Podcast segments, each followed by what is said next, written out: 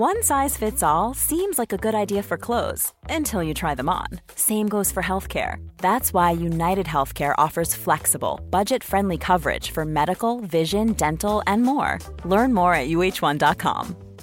Ryan Reynolds here from Mint Mobile. With the price of just about everything going up during inflation, we thought we'd bring our prices down. So to help us, we brought in a reverse auctioneer, which is apparently a thing. Mint Mobile unlimited premium wireless. Ready to get 30, 30, bit to get 30, bit to get 20, 20, 20, bit to get 20, 20, bit to get 15, 15, 15, 15 just 15 bucks a month. So, Give it a try at mintmobile.com slash switch. $45 upfront for three months plus taxes and fees. Promo rate for new customers for limited time. Unlimited more than 40 gigabytes per month. Slows. Full terms at mintmobile.com. Since 2013, Bombas has donated over 100 million socks, underwear, and t-shirts to those facing homelessness. If we counted those on air, this ad would last over 1,157 days. But if we counted the time it takes to make a donation possible, it would take just a few clicks. Because every time you make a purchase, Bombas donates an item to someone who needs it. Go to bombas.com slash ACAST and use code ACAST for 20% off your first purchase. That's bombas.com slash ACAST, code ACAST. Hi, guys. My name is Funmto. I'm a clinical mental health therapist, and I'm about to spill tea with Tay. Hello, hello, hello. Welcome to a fresh new episode of Tea with Tay Pod, the only podcast that brings you tea acidly hot. And speaking about tea, this episode is proudly sponsored by my faves, Lipton. My guest today is a clinical mental health therapist who practices from a trauma focused lens with the goal of providing individuals with a safe space. My guest today is Funmto Ogunbanwo. She's the founder of Ibi Ayo Therapy and Wellness Limited. Please put your hands together for my guest. My friends, that's how they introduce you. Hey, Thank you so much. Welcome to this show. I've been waiting for this episode because I think that all of us in therapy in this country. We absolutely do. Ah, my sister, how are you? I'm good. Good to have you on my couch. Good to be here. Yeah, Thank you for having me. I know. I'm glad we made it happen. Yeah, yeah. Okay, so as is the culture of this show, we always do background checks, Mm-hmm. All right, right? cool. We always do background checks, right? Alrighty. So, who is Funmto Ogunbanwo? wow. That's such a loaded question. yeah, please load me up. Oh, yeah. Who is Funmto? Um, well, you already introduced me. I'm a clinical mental health therapist. Um, that essentially means that I'm a psychotherapist. So I see people, I provide therapy services to people seeking support. I'm the founder of Ibi Ayo, which is a private practice here. So we provide therapy um, to individuals, to companies, you know, organizations, workshops, all that good stuff aside from Funmto the therapist, I'm also a person. We're talking about how I don't really go out much. Mm-hmm, so I'm a, I think I'm an easygoing person. You are, like you are, to be You know, fair. I'm easygoing. I have siblings, you know, almost all of them. Yeah. How many? How many do you have? I have three siblings. Right. I'm the last born. Uh-huh. Would you have guessed? I guessed. It's Because I you know know. I was going to say, Okay, I- I it's know because like you know. Yeah. Um, and yeah, that's that's pretty much it. Very easygoing. I like to chill. Mm-hmm. Jesus girl. Jesus, hallelujah. I Grace. don't know how somehow, some way, Jesus enters into this podcast, but Come then on. the Holy love it. is He's every he's everywhere. He's the ultimate therapist. Come on. My friend. He's the ultimate counselor. Is he? Yes, no. So he helps you in your own work, Oh, right? Absolutely. Ah, and discernment has to come in now. Mhm. Discernment, before somebody says something, it's like, I already know what it is. Okay, before we take you to church, let's come back. okay, so what, why therapy though? You could because you could have been anything, like a lawyer. You could Yeah. Because your temperament is, is so like I like it. You're, you're so demure. Is that the word? Mhm, that come you guys on. do. I'm Use it. easygoing. Right, easygoing. you know, no stress. So you could have Yeah. anything, but why therapy? So I think a little background is my parents are very easygoing in terms of like the stereotypical average Nigerian parents. They they weren't any of those parents that were like, oh, you have to do this, you have to be a lawyer, you have to be anything. Like they let us pretty much pick what what um we wanted to do. And by Mhm. us, I mean my siblings and I. And I mean, you know two of my siblings, right? Mhm. They're both in the creative world, which Yeah. now is accepted, but when they the time, started, it wasn't. So I was trying to figure out like what I wanted to do. In primary school, I thought of being a lawyer. But then I was like, ah, lawyers have to read. though." You know, that's, I was even reading so much, but I still have to read as a therapist. Right. Um, and then in secondary school, my secondary school, we had this IT program where we were um, in SS2. We had to do like a two week internship. And at the time, I actually interned with um, Tosin Bucknor, rest in peace. And it was amazing. I loved it. And I just kept asking myself, like, okay, can I do this long term? You know, and my dad is a journalist, so I was already exposed to that world. Oh, okay. Um, so I kept asking myself, like, okay, can I do this long term? And even though I enjoyed it, I was like, oh, I don't think I can do this like nine to five. This would be my everyday life. So then I started thinking about like, okay, what do I actually enjoy doing? And then I realized that I like talking to people. In my friend group, you know, I was usually the one that people would come talk to when they mm-hmm. needed advice. And I mm-hmm. just like helping people figure things out. And like I said, my parents are very easygoing in terms of us choosing our careers. So I decided to study psychology. So I have my bachelor's in psychology and communication. And while I was getting my bachelor's, I really started to see the treatment gap that existed in like mental health care in Nigeria. Um, and especially like just Black people in the diaspora gen- in general, because I was in America. And then that's when I decided that, okay, you know what? I'm going to go into therapy. And then I got my master's in clinical mental health counseling. And now we're here. So how long have you been practicing for? So I've been practicing in Lagos for two years. Mhm. Ibi Ayo is two years old. Um, but as a collective, I've been in the mental health field for over four years. That's amazing. Yeah. Tell me about the the landscape in Nigeria. What therapy is like here, Yeah. and you know, what's it like? What's the difference between working here and there? Hmm. That's a good question Yeah. Oh, because there's differences. Always, we get more problems than never be. No, not even that too, but we have less structure. Right. Right. And, and I think Nigerians are um, uh, just waking up to the idea of what therapy is. Yes. And because we have less structure, though, it's unfortunate. There are lots of like horror stories of people that have had horrible experiences with people that brand themselves as therapists, but they are not. So one of the big difference is is that I'm like so I was in Texas, and in order for you to be a licensed mental health professional, there's a licensing body, right? You have to take an exam after you finish from your master's program. After you take the exam, you apply to the licensing body. They give you like a um like a provisional license, right? And then you're still getting supervision. After that, then you get your full license, right? Um, so that's the big difference.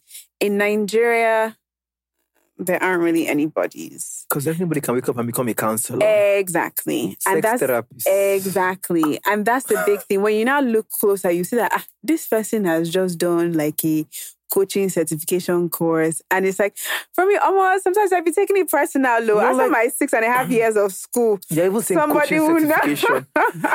Somebody go read book on how to sex save this thing.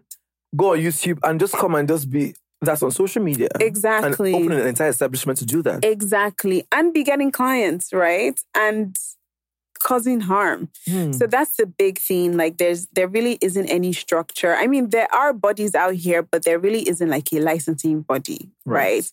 There isn't one body that's regulating like the practice of therapy. So even me as a therapist, I mean, I'm ethical. I like to pride myself in that. But if I didn't have like a strong background in ethics, I could be doing whatever. I could be causing harm to my clients. Because nobody's regulating this Nobody's anyway. regulating it. So I could just be out here just causing harm to people.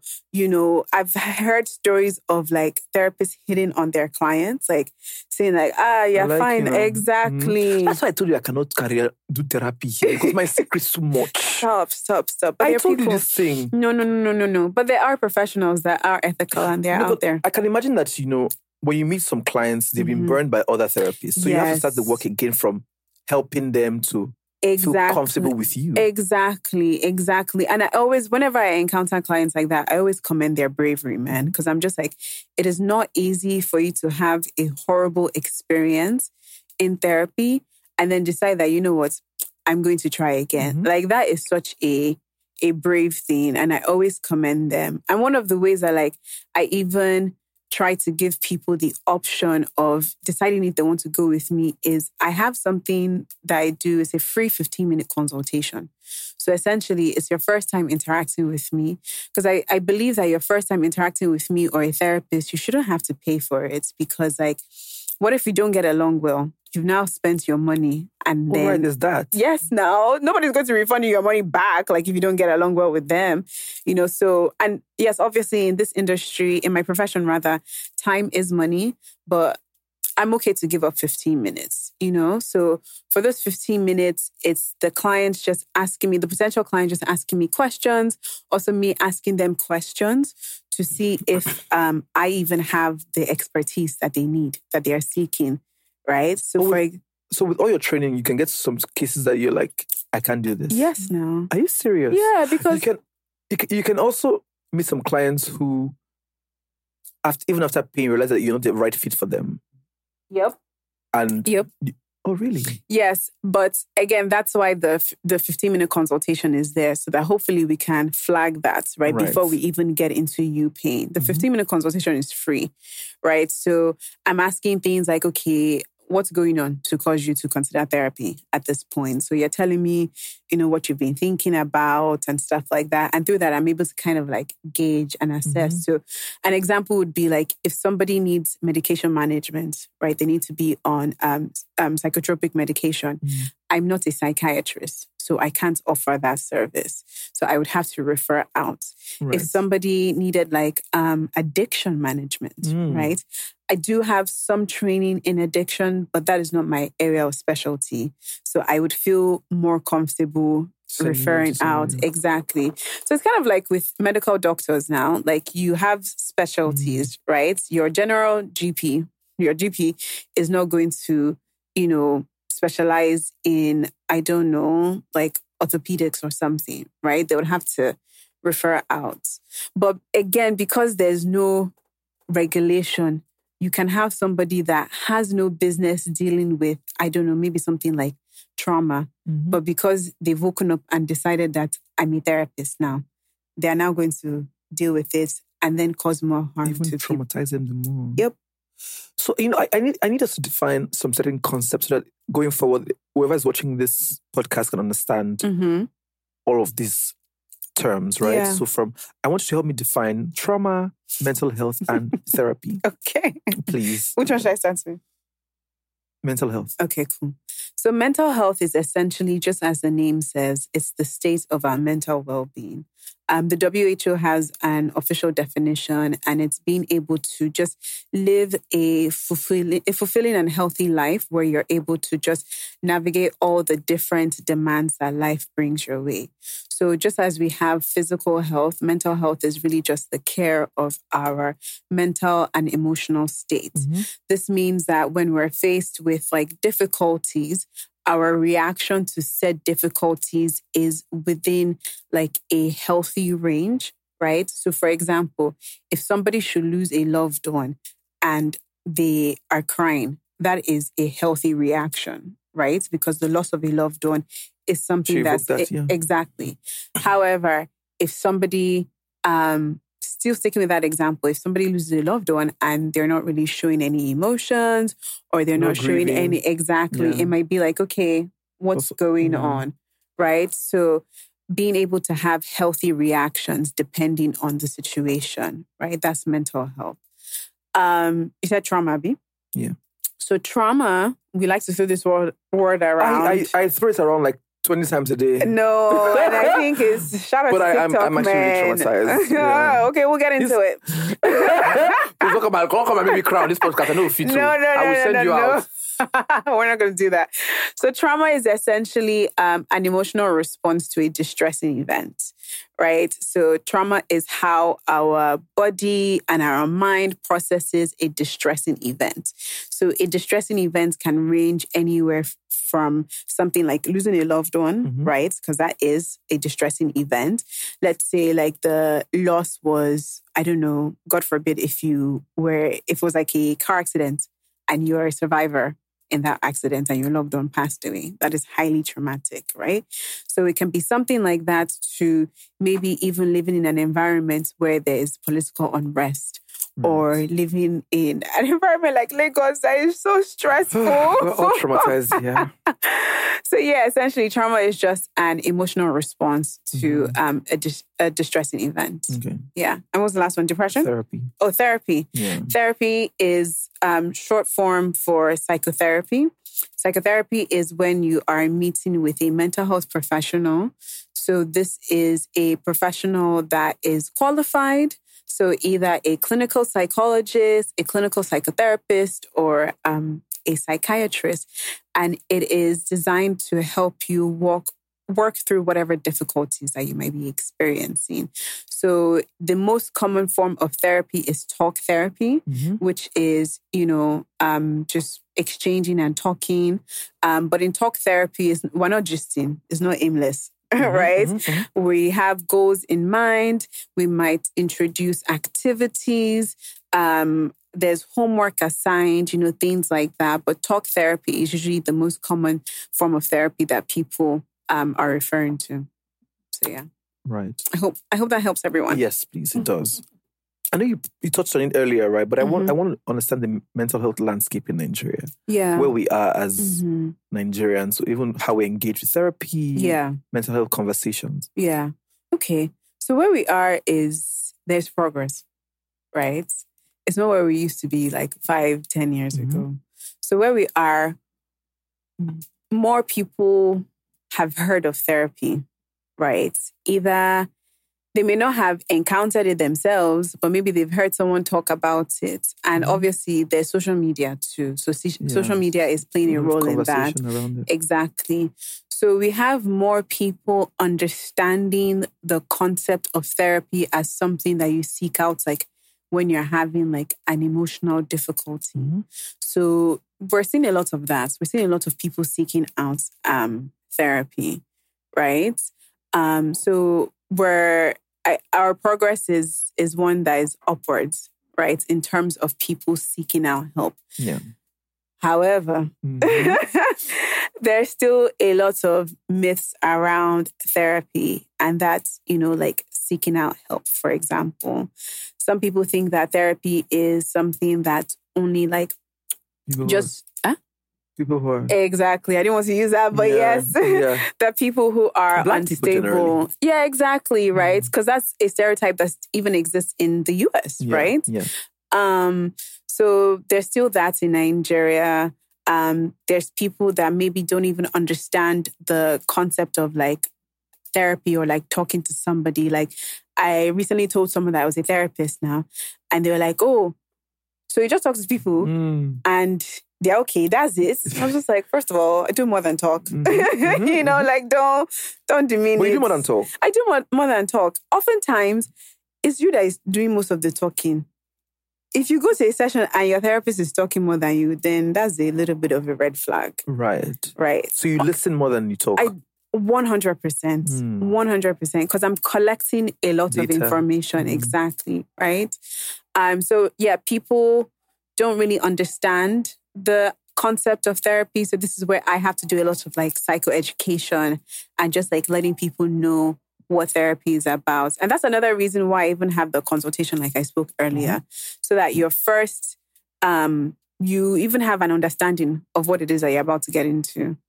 Um, so that's that's that's our landscape in Nigeria. We're seeing more people seek help, especially younger people. right. Um, a lot of Gen Zs and millennials. right. Um, but we're also seeing older adults too. So, you know, like our parents' generation, um, seeking help. Usually it's by the influence of like family members.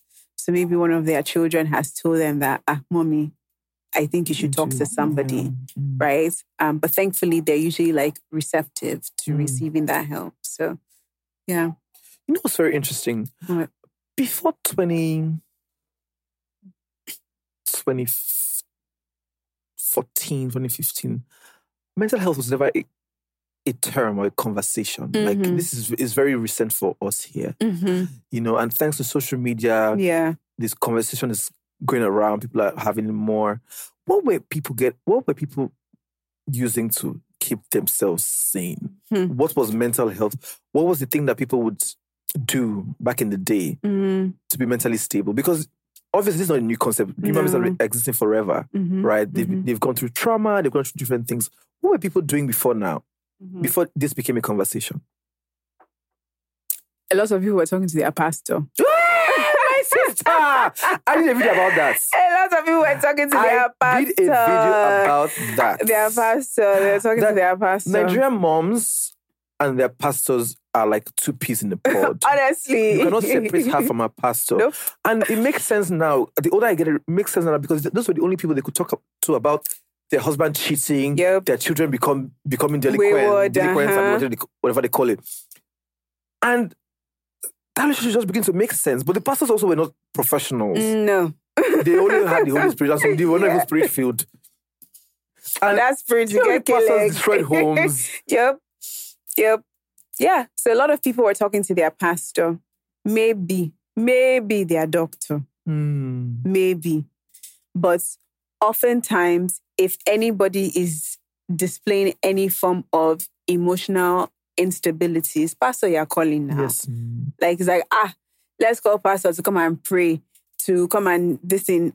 I recently had a conversation where someone, you know, was talking about having like health issues, right? That kind of just like sprung up on them, mm sprung up on them. And their parents' reaction was like, let's call pastor. Yes. Yes. Let's call pastor to come and, you know, pray against this demon, pray against that. And it's just like, have you people taken this babe to the hospital first? you know? So yeah, a lot of people were using just um, religion to cope, Mhm. to deal with like their struggles. So, and it was usually from a place of fear, if we're Mm. getting real, right? So it's like any small thing. It's like, ah, this is not of God. This is devil. Yes, This is demon. yes. I need to cast it. I need to cast it. But it's just like, hello. If you have, again, going back to that definition of, of mental health, right? It's a healthy reaction.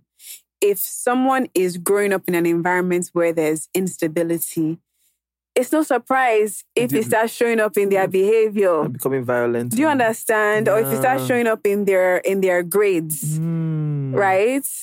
But a It's lot witches of and wizards. is is witches and wizards oppressing you that doesn't want your children to be successful. My enemies will not catch me. Do you know there's some kids that were so stubborn when we were younger? And you know, they, they grew up in hostile environments, but we didn't understand it that, you know, for school, it was a beat the beat the Do you understand? I was like, Do you well, now that? I'm old, I'm just like, this behavior was a trauma response. Like it was a, 100%. And the thing is that, like, kids are sponges. So they literally soak up everything in their environment, right? Mm. So if mommy, if they are seeing mommy and daddy shouting, what are they going to do at school? They're going to shout now. Do you understand? Mm. If they are, um, if mommy and daddy are not even asking them, how many, how many parents were asking you how you are My feeling? sister. That's why I say my own trauma response is plenty. Even me that I said my parents were easy going and stuff like that. I don't think they were asking me how are you feeling. Some very personal questions, yeah. Do you understand? Because a lot of them just wanted to provide. Yes. They were just literally above water, like Yes. trying to figure out this parenting thing. and you know, just being in that stage of wanting to provide, wanting to, you know, just provide financially, then we can call that a little bit of a trauma response too. Is it? Because you're in survival mode.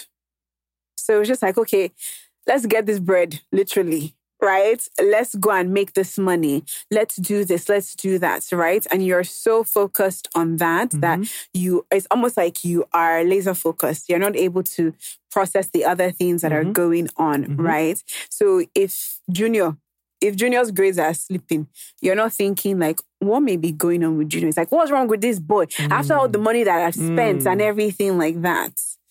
And we can't blame them because, well, society is not always Yeah. kind to us. Sometimes it trickles down from different generations. From your mother, it's what your mother will experience something, she'll pass it on to children, children pass it on to their. Absolutely. Intergenerational trauma is really a thing. Hmm. It really is a thing. And it's like, it doesn't even have to be as so grand as like the word may seem, but it's like literally, like you said, trickle down effect. Give me an example. So an example would be, let's say that um somebody's grandparents, um, you know, were grew up in the era of like the Biafra war, right? Mm-hmm. that was there was a lot of um, instability, there was a lot of chaos, there was a lot of death, Mhm. right? And those things are traumatic, right? So they literally had to go into survival mode to remain safe. Right. So they had to flee, right? For those who fought, they had to fight, Mhm. right? So when um, they are exper- when they are encountered with difficulties, it's those responses that are coming up. Either I fight this thing or I run away from it, right? And so that's grandpa. So now you see that grandpa is always angry, grandpa is always grumpy, right? And then grandpa is who raised dad, right? And then dad is always angry. He's always grumpy. He doesn't know how to express his displeasure to us, right? And then dad is who is raising me. And now I'm like, why is dad always shouting at me? I can't tell dad um, what I'm feeling. But then also, dad is the one that is maybe sometimes showing me care and affection Mhm. right? So it just trickles down. And if the child is not self aware enough or doesn't even get the resources that they need, maybe like therapy or even just like exposure to other people, then that's how they're going to raise their own child. And then it just just trickles down, literally like a domino effect. So what can break it? Ha. I just see those people that say I'm a, uh cause breaker. I'm a, Eh, okay, but I'm- you just said day some people I'm a generational cause breaker. Do you, do you also because where I'm coming from, you know, uh-huh. I don't think people worry. I'm not shit to anybody worry, but like there's, there's so many things that I grew up seeing as a child that you know that's informed the person that I am today. hmm And it's only recently I started realizing that a lot of things that we were going through at the time, kids were not supposed to experience that. And Absolutely. it formed somebody like me. So you see a lot of adults who are a total mess. hmm Some are better than some others, especially in this Lagos. You understand? You Mhm. just see some people like, what kind of character be this? hmm But, but now that I understand like childhood trauma and everything, I'm just like, I don't blame you guys as much, but get help. Yes, exactly. See, trauma is not a it's not an excuse. Yeah. It provides context. Yes. It provides context as to a person's behavior, as to how a person has adapted, has had to adapt, right? Mm. Because the thing about our bodies, especially our brain, is that like when it's exposed to pain, it wants to keep us safe, yes. Right? So we're going to, it's going to adapt. It's Yeah. going to find, Find a way ways, to exactly. And some of those like adaptations, they're not help, they're not helpful. They're not helpful. They're not healthy, right? Mm-hmm. And you may not even know that they exist. But this is where community has to come in. Somebody should be able to say that, ah, bros, this behavior, it ain't it. Mhm. You know, like it's not, it's not it. But the thing is that because again, our society, we're not really one that like pride accountability and being Yeah, able to like, you know, checks and balances, call people out. So somebody may not even, you might, that's why you might see like a 50, 60 year old with bad behavior and everybody has just been like, yeah, ah, that's, that's, how that's our how auntie guys. is. Oh. There's one auntie that I know like that. Very badly behaved auntie in Yeah. this industry. But I'm not going to call her name. Please help. I'm not going to call her because if I call her name, I she will destroy me. Even She's so full of it. And you know, I've, I've forgiven her yeah. because even looking at my own background, I'm just like, there's a reason why this person in my family acts like this. Mhm. There's a reason why this woman acts like this, Mhm. right? But it's still not good. Like, it's still not okay for the rest of us to accept such behavior. But you can tell that this woman went through it. It's Absolutely. Absolutely. crazy. So, like I said, like trauma is not an excuse, it's context. Because Mm. even with something as controversial as like maybe somebody that like assaults people, Right. right? You can, we can sometimes see Mm. and find out that they experience The assault. exactly, Mm. right? So they experience like childhood um, Bullying. bullying, childhood abuse, maybe it was sexual abuse, Mm. like emotional abuse, right? And so they're perpetrating and repeating the behavior that they've Mm. experienced. However, it's not an excuse. Like it is context, Mhm. but it's not Or an excuse. It's not an excuse for us to then accept that behavior as okay Mm. because it's not. It's never okay to cause harm to Mm. people.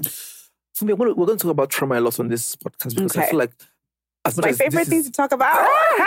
as much as this is a, like almost like, like an expose for what trauma and mental health really is, also for me as well. But I, I Mm-hmm. I want to also quickly understand the different types of mental health issues because people only talk about depression. hmm We're going to talk about depression, but I want to know the range. hmm What are the other issues that are there that be, beyond the very popular depression? Yeah, ah, there's a lot too. We Right. have an entire, uh, we have something called the DSM, which is like Mm-hmm. the diagnostic manual of um, just mental disorders.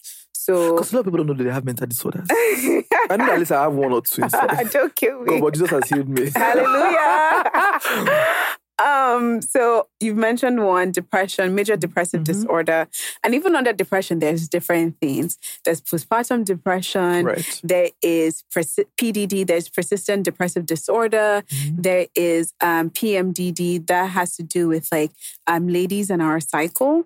Um, yeah, like, you know, our cycle and the hormones just like messing us up. Um, but then also there's like anxiety as well, which is a And my own be common one. so there's generalized anxiety disorder. Under that, we have panic disorder, which is where somebody may be having frequent panic attacks. Um, we have social anxiety. That's another one that people like to I developed claiming. that. No, not a joke. Okay. It's, it's, it's a thing. really? We'll talk about it. It's a thing. Really? That's interesting. Yeah. And you're in this industry. That's interesting. I pretend like I'm okay, but I'm not. Mm. So like you're sweaty and like on the I'm inside. sometimes. I just I can't breathe well. Like it's crazy. Like Mm, I'm good before I enter a space. really? Yeah. That's interesting. these okay. days. Okay. Um, so yeah, we have social anxiety, we have phobias as well. Mm. So like, you know, phobias of heights, phobias of flying, things like that. Um But we- phobias are also like part of the disorder, like a disorder. Yes. Oh, really? yes. I thought it was a natural thing that came with different human beings. No, so I mean it, it is, but the thing about a mental disorder is it literally has to interfere with your daily functioning. Right. So with phobias, if you're not able to, let's say you have a phobia of flying, right? Most people they can get around it and stuff mm-hmm. like that. But this one, if you have a diagnosed disorder, you can't get around it. If your job says you have to fly to Abuja, you're not getting on that damn plane because it's like I and some can't. people who like for the rest of us, like, why can't you just fly? But some people who, if they fly, they will die. they they feel like they will die. they like they they feel like their world is gonna tumble, right? And that is interfering with their daily functioning because with the example of their job sending them to Abuja, their job is at risk now if they don't, you know, get on that plane. Right? So phobia. Another um, mental disorder that people like to throw around a lot is OCD.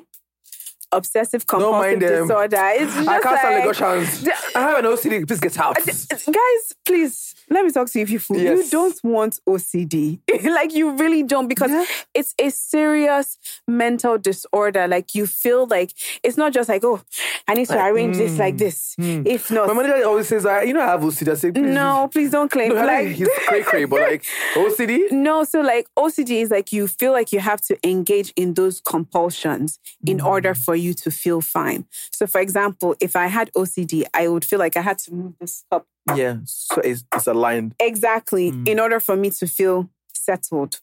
But I may not even feel settled. So you see me fidgeting with Constantly, the cup. Exactly. Right. And it's like, it's not because, oh, I want to arrange this pillow nicely that I now have OCD. No. It literally interferes with your daily function. So imagine if you're like, oh, Funmto, pass me the cup. And I'm like,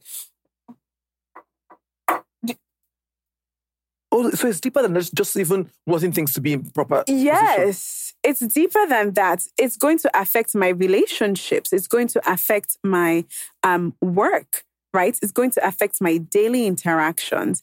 Again, in order for something to be a mental disorder, it has to affect Affects- our daily functioning, Right. right? So, So half the people that in Lagos who think that it's so fancy. they don't have OCD. What Guys, you just like you just like things in a particular order, like you're arranged. That's fine. Like it's, it's okay. It's okay to be neat. It's okay. I have a friend that would say, it's okay. I have a friend that would say, oh, my OCD, my. and every time he does it, I'm just like, Naru, Because you're just like, which, So which 'cause every OCD? oh, my OCD will not allow me. I said, please rest. so because the people throw it around a lot. Yeah. Yeah, and it's like it's really people that have OCD. Like it's it's really difficult for them to go a, a, around life in a normal way, right? Because they feel like they have to engage in those compulsions in order to reduce the anxiety that they What feel. are uh, examples of those compulsions? so one would be with like just arranging things. Another would be with like maybe like washing their hands. Right. This is not even like COVID though. Hmm. Like just washing their hands. Another one would be like maybe with like door handles.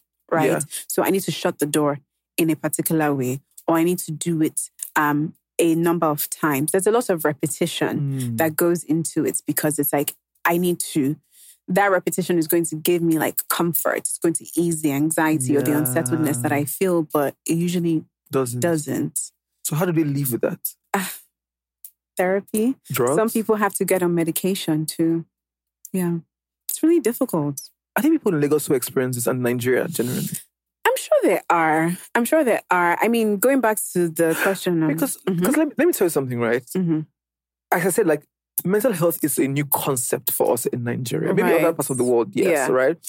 And obviously the people who have been living like this, who they've been termed something else. Mhm. Witchcraft, Yeah. crazy, Yep. different things. So, so like now that we now know that these things exist, are there a lot, what is the demography of people who are living with mental health disorder? Like, are there numbers, are there actual numbers that show that this is what people are going through? Yeah, yeah, there are. So in Nigeria, I'm not sure what the exact numbers are because that's another thing. We don't have a lot of research. Right. But with um, the WHO, with the World Health Organization, I think the last time I looked at it, I believe it was like one in eight people in the world Have um, have some form of mental disorder, Mm-hmm. right? I think it was like 978 million people out of the seven or eight I think it's billion more. I that think all we of us in Lagos have. It, it probably is more because you have to consider like places where they don't do a lot of research, Right. right? Let's even forget Lagos. Your village in Warri, who is going to be asking the, Ah, the chief or the grandmother? Chris for the.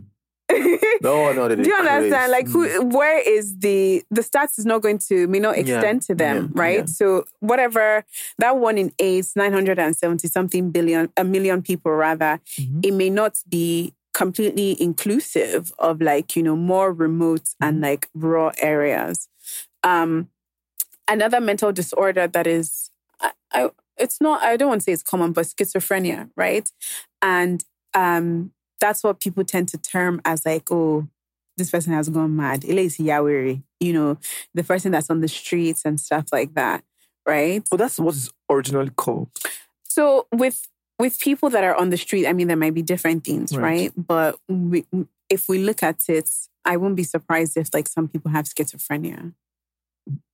How does it, how does it show up?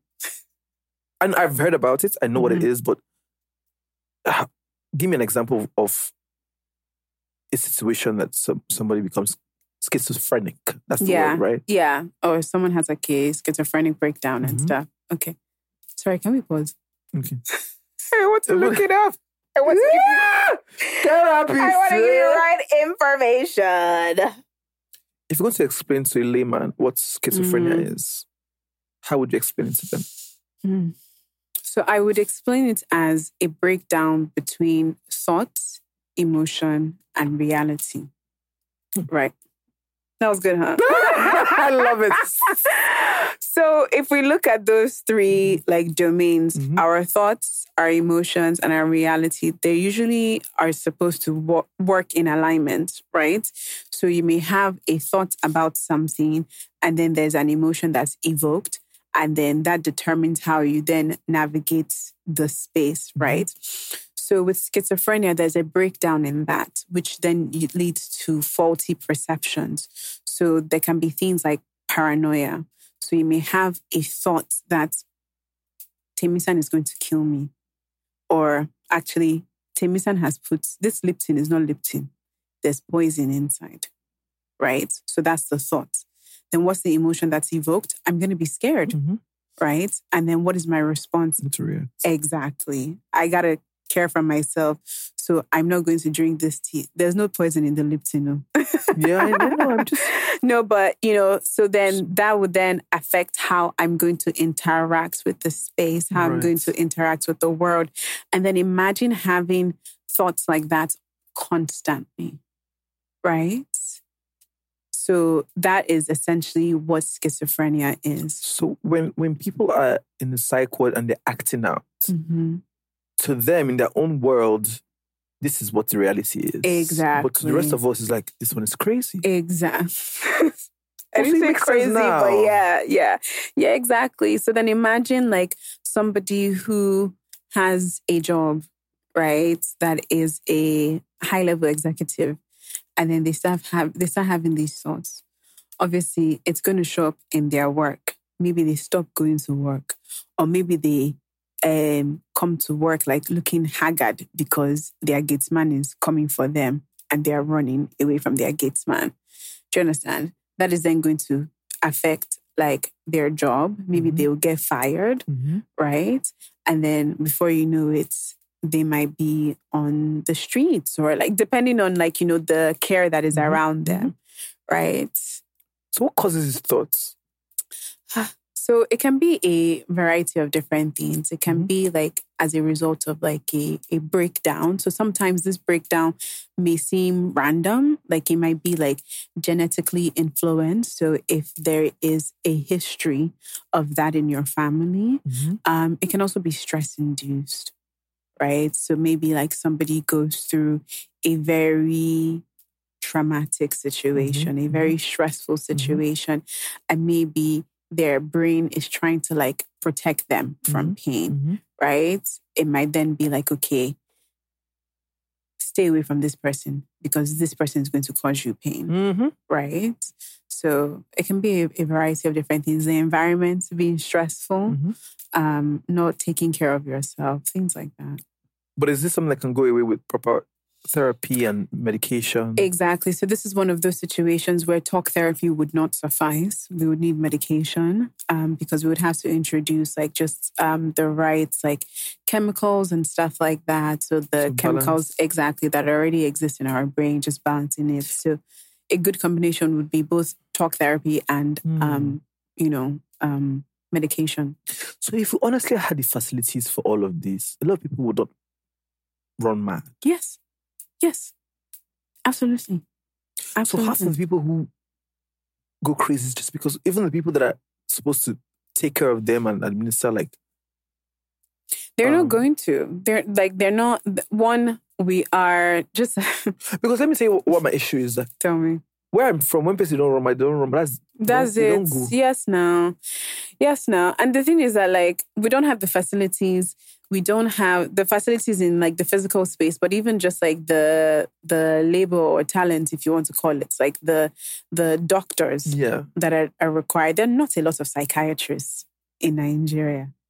I think the I think the last time I saw a stat, it was something like one in 200 or something like that. Or maybe it was like 200 in the entire nation. And this can be something like they're not, not everybody's practicing. though. Yes. Some people are professors. Teaching. See, exactly. Right. A bunch of people who come as are not still big psychiatrists. Exactly. So yeah, we're it's like very it's The manpower was not even enough to carry all the cra- crazy instability. instability. I'm so sorry. I hope they don't cancel me because I think these words are very. I should be more sensitive. With, We should all be sensitive. oh God, I'm yeah. so sorry. No, it's Please, okay. We're learning. Please don't cancel me. uh, but you know, one word that gets thrown around so much is depression. Mm. All the Gen Zs are depressed. Everybody's depressed in Lagos. Uh, if you send if you send them to work, I'm depressed. If they cannot, if they're if they're f- fucking up at their jobs and it's their fault, oh my god, I'm depressed. Even my my producer has said so, so every time I trust she's probably depressed right now. Wow. Okay, she's never said that because half, half the time she looks like she doesn't want to fuck with me. Like, get out. She actually does look very serious. Yeah. She's like- sorry, no offense. I can't tell you to your face, but you should stop, stop talking to me. And it's so crazy. And my issue with the people that always claim that they're depressed is that the actual people who really need the help, Yes. the actual people who really need to be seen, who need to be Mhm. heard, Mhm. they've overshadowed them. Mhm. So, can we understand wh- what depression really is, and what's the difference between being depressed and sad? Because there's that. hmm hmm Absolutely. So, if we're looking at clinical depression, right? Clinical depression is a clinical disorder that is marked by persistent low moods, and it usually interferes with daily functioning, like I've said. So, loss of interest in activities, loss of um, like pleasure, not being able to just do things that once brought you pleasure, right? And the thing with, um, and I can get into like some of the symptoms, but in order for somebody to be diagnosed with clinical depression, they have to be exhibiting five out of eight sy- symptoms for two weeks consistently. Really? Yes, for two weeks consistently. With me as a therapist, even if somebody is has met criteria for depression, like just off the bat, You just don't diagnose. I don't because I want to get more context. Mhm. You know, like, did you just lose a loved one? Mm-hmm. If you're exhibiting some of those symptoms, that is a healthy reaction, right? Because it's like you've lost a loved Yeah. one, right? But some of those symptoms are loss of interest in activities, um, so changes to your sleep, whether that's like sleeping more, sleeping less, um, persistent sadness, Mm-hmm. low moods, Mhm. constant crying, irritability, um, changes in your behavior, in your um, feeding behavior. So whether that's like eating more, eating less, um, yeah, lots of interest in activities, like I said, you know, changes to like your sex drive, for example. Um, and again, these things have to be present for two weeks and they have to interfere with your daily functioning. Changes to your hygiene, for example, right? Somebody may not be bathing as much, they may not be caring for themselves, right? And you can see how, like, having those symptoms persistently for two weeks would clearly Sure. affect exactly it will show and it will affect your daily functioning right because if you've lost interest in activities you're going to have a hard time going to, To work, work. Or Even right engaging your friends. exactly or even picking up your calls or mm-hmm. something right That's interesting because I have like some of those symptoms. so mm-hmm. but then that's the thing though like Oh, I mm. went through some of those symptoms before Jesus found me. glory yeah, but like, But that's the thing, like having some of those symptoms, having some of those experiences doesn't mean that you then meet the you- criteria. the criteria exactly, or that you now have depression. I've had those symptoms too. But for, so so from last year up Mhm. until sometime this year, Mm-hmm. I didn't like my job. Okay. I didn't want to do TBT pod. In fact, that's why I didn't come back until like four months after. Hmm. I wasn't interested in getting bookings. Every day was just like, let me just get through today. Mm-hmm. Fast forwarding to like now, right? Mhm. I'm just like, was I depressed? Mm. because Mhm. there's so many things that I, I didn't want to do. Even now, I'm just beginning to get back into myself, like the things that I like. Yeah. Is that a is that long term sadness or is it was borderline depression? I mean, so it it could have been depression. You could have experienced a depressed. See, yeah, there lies the issue. Should we go faster? I swear. For- Okay, guess what? What? I did when I when I was like that? What? I went to church. I said, God, maybe I've left you for too long. but that's the thing. Like maybe there were other factors that were going on, right? Maybe you were just unsatisfied with your career, exactly. I, and maybe you were burnt out, Temisan. oh, that's the word. so there's also a difference between being burnt out and being depressed. Yes, I was exhausted in Ah, my soul. Exactly. If you're exhausted in your soul, how are you going to wake up and say, well, all right, let's go and do Tea With Tay? No, but the, truth is that I've always thrived on the fact that, you know, I can be many things. I can be sad, I can, but when it comes to my career, Mm. I'm alive. At some point, your body's just like, you got to chill. If you don't chill, I'm going to make you chill. Really? But I chilled for too long. Are you sure? Look, let me give you context, right? the only time I worked was Mhm. when my management needed me to work. Mm. So off the top of my head, I would not naturally just get out of my bed for anything. So, but then you responded to your management needing you to work. Right. If you had a clinical disorder, that management, let's management be calling you, mm you're not moving. Are you serious? You're not moving. You are not, where are you going? But one of the things that I struggle with, like mentally, I'd, I'd already. So I was there, but I wasn't present. Mm, like you were dissociating? Yeah, I- I- Disassociating, Like, you know, I, I wasn't excited for like usually when I'm coming to work, when I'm coming to do, I'm I'm just always very like, oh yeah, this is my thing. Let's do it, even if this is a system I already have. Yeah. like I'm always looking forward to something else, right? Mhm. For most of last December, all those trips I was taking, like I was losing it. Hmm. Like I literally just wanted to breathe. Mm. So I don't know if it was a meltdown, if I was, I don't know, Yeah. because the pressure would have been extreme, right? I mean, like if you had depression, Like I would have been, it would have been more extreme. I mean, it could have been like so. I mean, but then some people may have like high functioning depression, right? In that that, like they're able to. You see how you were still able to travel and some of those Mhm. things. You were still able to do it, Mhm. right? So it's almost like you you put on a mask, Mhm. right? Because it's like you got to do what you got to do. Um, but on the inside, you're not feeling good. You're not present, right? So you're still able to function in Mm. the ways that like you need to. Um, but Temisan, like I'm hearing more of burnout too, okay, and so, like so what most of us have is burnt- You can be burnt out. you can be burnt out. How long can you be burnt out for? Ah, there's no, there's no I- so now that you're saying it, it makes sense that I was probably burnt out because I've been working for a long time. Yeah. My career was taking a toll on me. yes. Um, for the first time, I was handling more than I would usually handle, Mm. right? And I just felt like I didn't have the resources to hold me up. Mm. Like the right people to speak to, you know, because I was, you know, I can be in this in this in a sea of my friends, but I would feel so alone. I'm I'm everything's happening internally. Mm, mm. So you didn't really have like, although you had community, you weren't really getting community support. Yes, yes. So that's not depression. No, it could be Mm. right, but from what you've described, it sounds like you were burnt out. If you're saying you were exhausted, Mhm. that is that might be burnout right and but you know it's also possible to experience some of these depressive symptoms but not have clinical depression Right. so i'll use myself as an example after i finished my masters so i finished my masters um 2019 december 2020 covid now so before lockdown, March 2020, I didn't have, um, I was having a hard time, you know, just like finding what I wanted to do,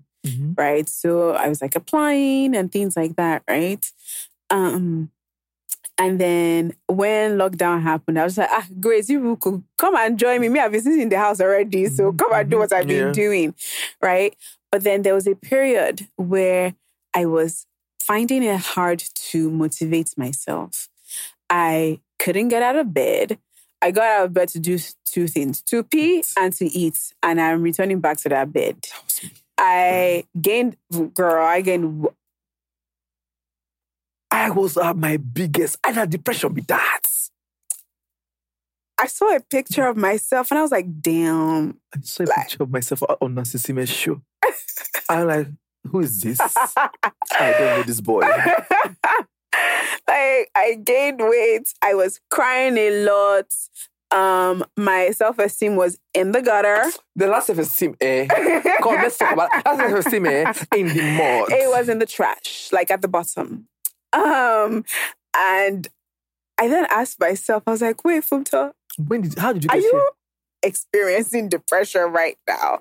And shout out to my therapist. I had my therapist at the Oh, you time. have therapist Ah, too? yes, now. Therapist doctor get therapist. doctor now.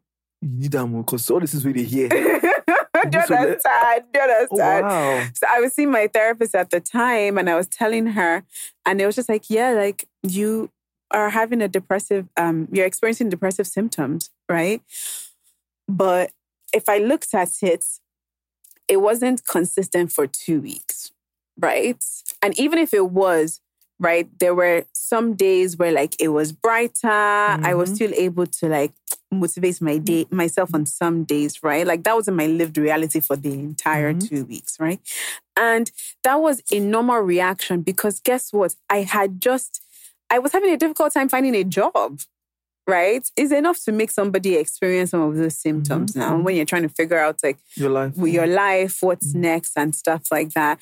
And another thing was, I was in America at the time, and um, I would notice that whenever it was winter, I would my mood was Change. in the gutter, and it was my um, therapist that also pointed out that there's something called seasonal affective disorder, right?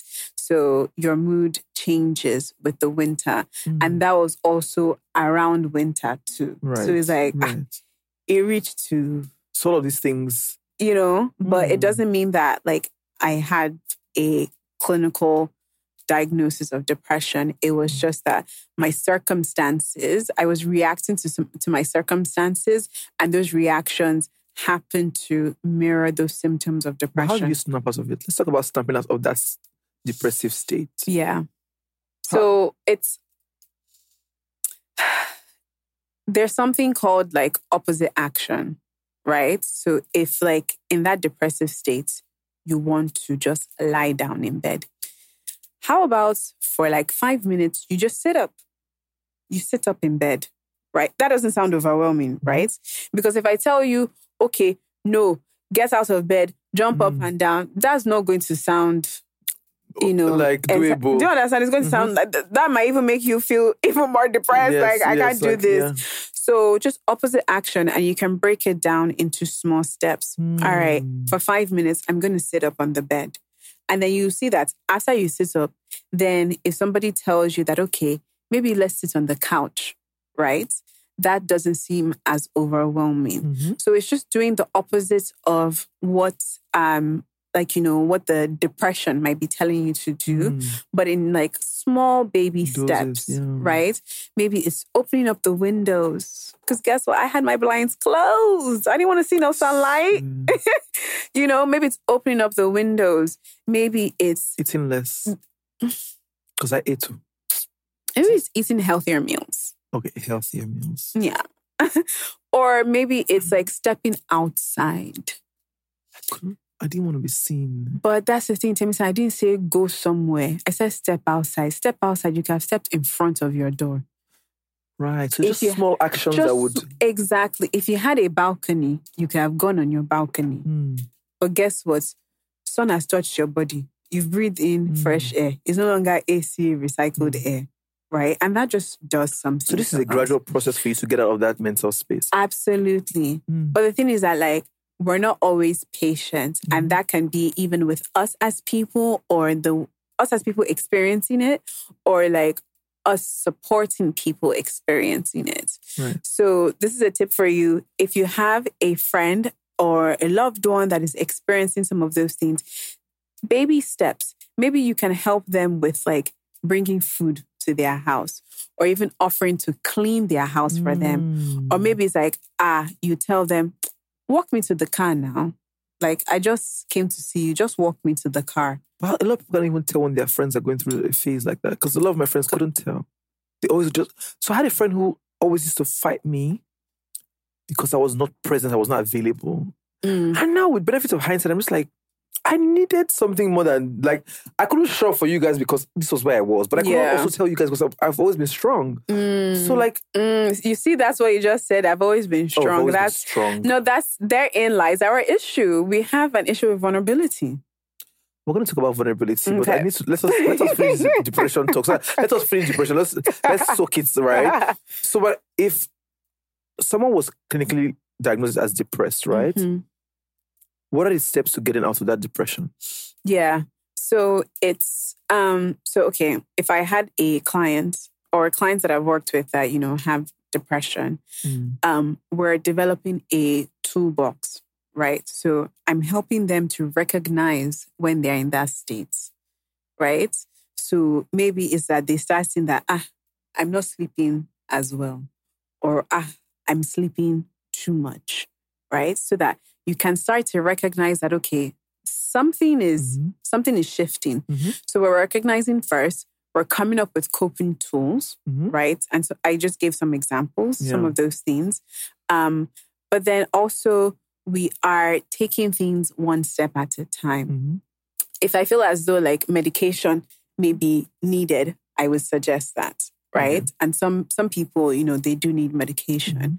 right? Um, we are doing things like maybe interacting more with people, but on a slower and sustainable um, in a slow and sustainable pace. Mm-hmm. We are doing things like increasing physical activity. And physical activity doesn't mean that we're now going to the gym. Mhm. It just means that, okay, maybe we're going to walk in the compound, Mhm. right? Um, we're doing things like that. And consistency. Consistency is the name of Yeah, the game, man. yeah. Because all these things that I've said, you can do it for one day and it's just like, this is trash. It doesn't make any damn sense, right? But if you consistently do it for a number of time, right, you would find that like your mood would start lifting. It would start changing for the better. So, can people get out of depression without help or by just doing it by themselves? Like these these things. Without therapy, Yeah. It's possible, right? But they have to literally do things. Yes, they have to do things. They have to do things and they have to have like community support, Mm. right? Because one thing that when we're depressed, right, or if you're in a depressive state, motivation goes is in the gutter. It's in the freaking gutter. So imagine now having to, okay, now I've given you all these tips. Imagine you now having to now start doing it on Yes, your own. Versus if you know that, okay, I have a therapy session Mhm. once a week. Funmto is going to ask me, how far? How was last week? Were you able to practice some of those Mhm. things that we spoke about? Mhm. Even if it's not Funmto, maybe it's my friend Mhm. that is going to that is going to check on me Mhm. and say, you know, what's up? Have you gone outside today? And things like that. So it is possible. Um, but I would say like it depends. It depends on what is a contributing factor Mhm. to the depression. Because some people, I mean, bringing self esteem up again, it is that self esteem. It's in the gutter. Like Yeah. where we have all these negative perceptions about Mhm. ourselves, right? Mm. So it's a constant vicious cycle Right. that is just playing in your head about yourself. And you're the one that sees it and hears it. Exactly. So how are you now supposed to motivate yourself My sister. to open the window? Hmm. When the voice is telling you, see you small window, you can't even open. My sister. I've been there. But you- know what? What's also interesting, right? Is how you can be in a depressive state to the point where you can take your life. hmm Absolutely. Because you know, one day, I don't know if I should share this, because one day I was driving and you know, Hmm. And this was in the heat of like my Temisan Yeah. entering town and Yeah. you know, getting popular. You know, something just whispered to me that you know, you know, if, if God takes you today, right, you've done it, you've done it, like you've you've done it. Yeah. And I said, Holy Spirit, what kind of evil thought is this? I rebuke it. I rebuke it. but for the first time, it made sense Hmm. why people who are depressed can take their own lives Yeah. because you're in your own world, Mhm. right? So how bad can it get that the person would consider just ending it? Man, it can get really bad that some of like those symptoms that I've spoken about is literally your only Reality. reality. And it's just like, I I'm need an out. I need an out to just stop the pain. I need an out to get relief.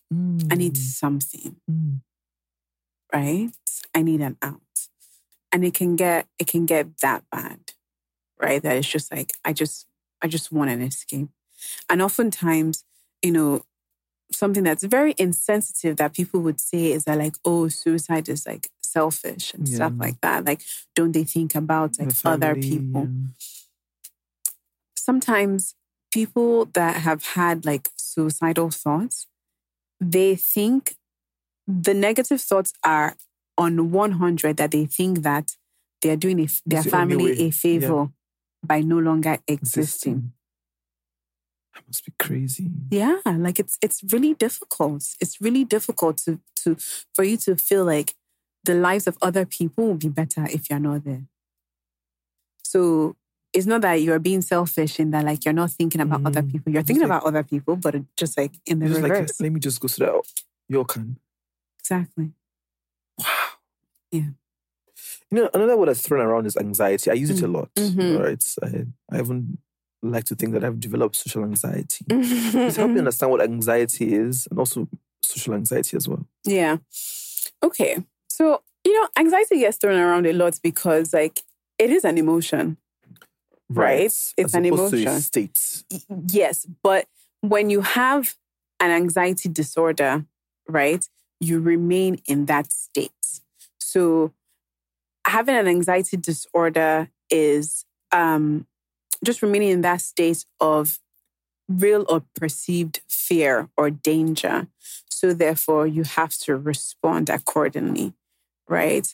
But with anxiety being an emotion, there are things that would provoke said emotion, Mhm. right? So, Mhm. for example, if you're doing something new for the first time, it's not abnormal to feel anxiety. Oh, I'm always anxious about everything It- new. do you Even this understand? podcast. but it's so funny. Like I've been recording this podcast for the longest time, and I still have some level of. Is that, will, I call it anxiety? I'm So always tell me- anxious about how it's gonna go. Okay. I'm already thinking about the the end Mhm. before, like from from the beginning. like- yeah. and some of my best episodes are the ones that I didn't expect so much. Ah, okay. Yeah. The ones where you like were more settled. Yeah. So the ones that I expect, like you know, this is going to be a big guest. It's going to do the numbers. You know, probably doesn't. it's the ones I'm so anxious about. Like, hey, God, oh my God, what's going to happen? Yeah. You come out well, but then Yeah. again, it doesn't take away the feeling. Like, It's always a fear of, oh my God, what's going to happen? I'm always scared of a lot of things. Mm. Yeah. And recently, I realized that you know when I'm out in some public spaces, Mhm. I'm always looking over my shoulder, like I know they're watching, uh, watching me and they're talking about me. Mm. Which before I never used to have an issue. In fact, I used to run towards it. I used to embrace it. I Mm. loved the attention. Mm. But over time, I just realized that I, you know, even when I'm out, I'm just, I'm just like, make I go my house. Yeah. Yeah.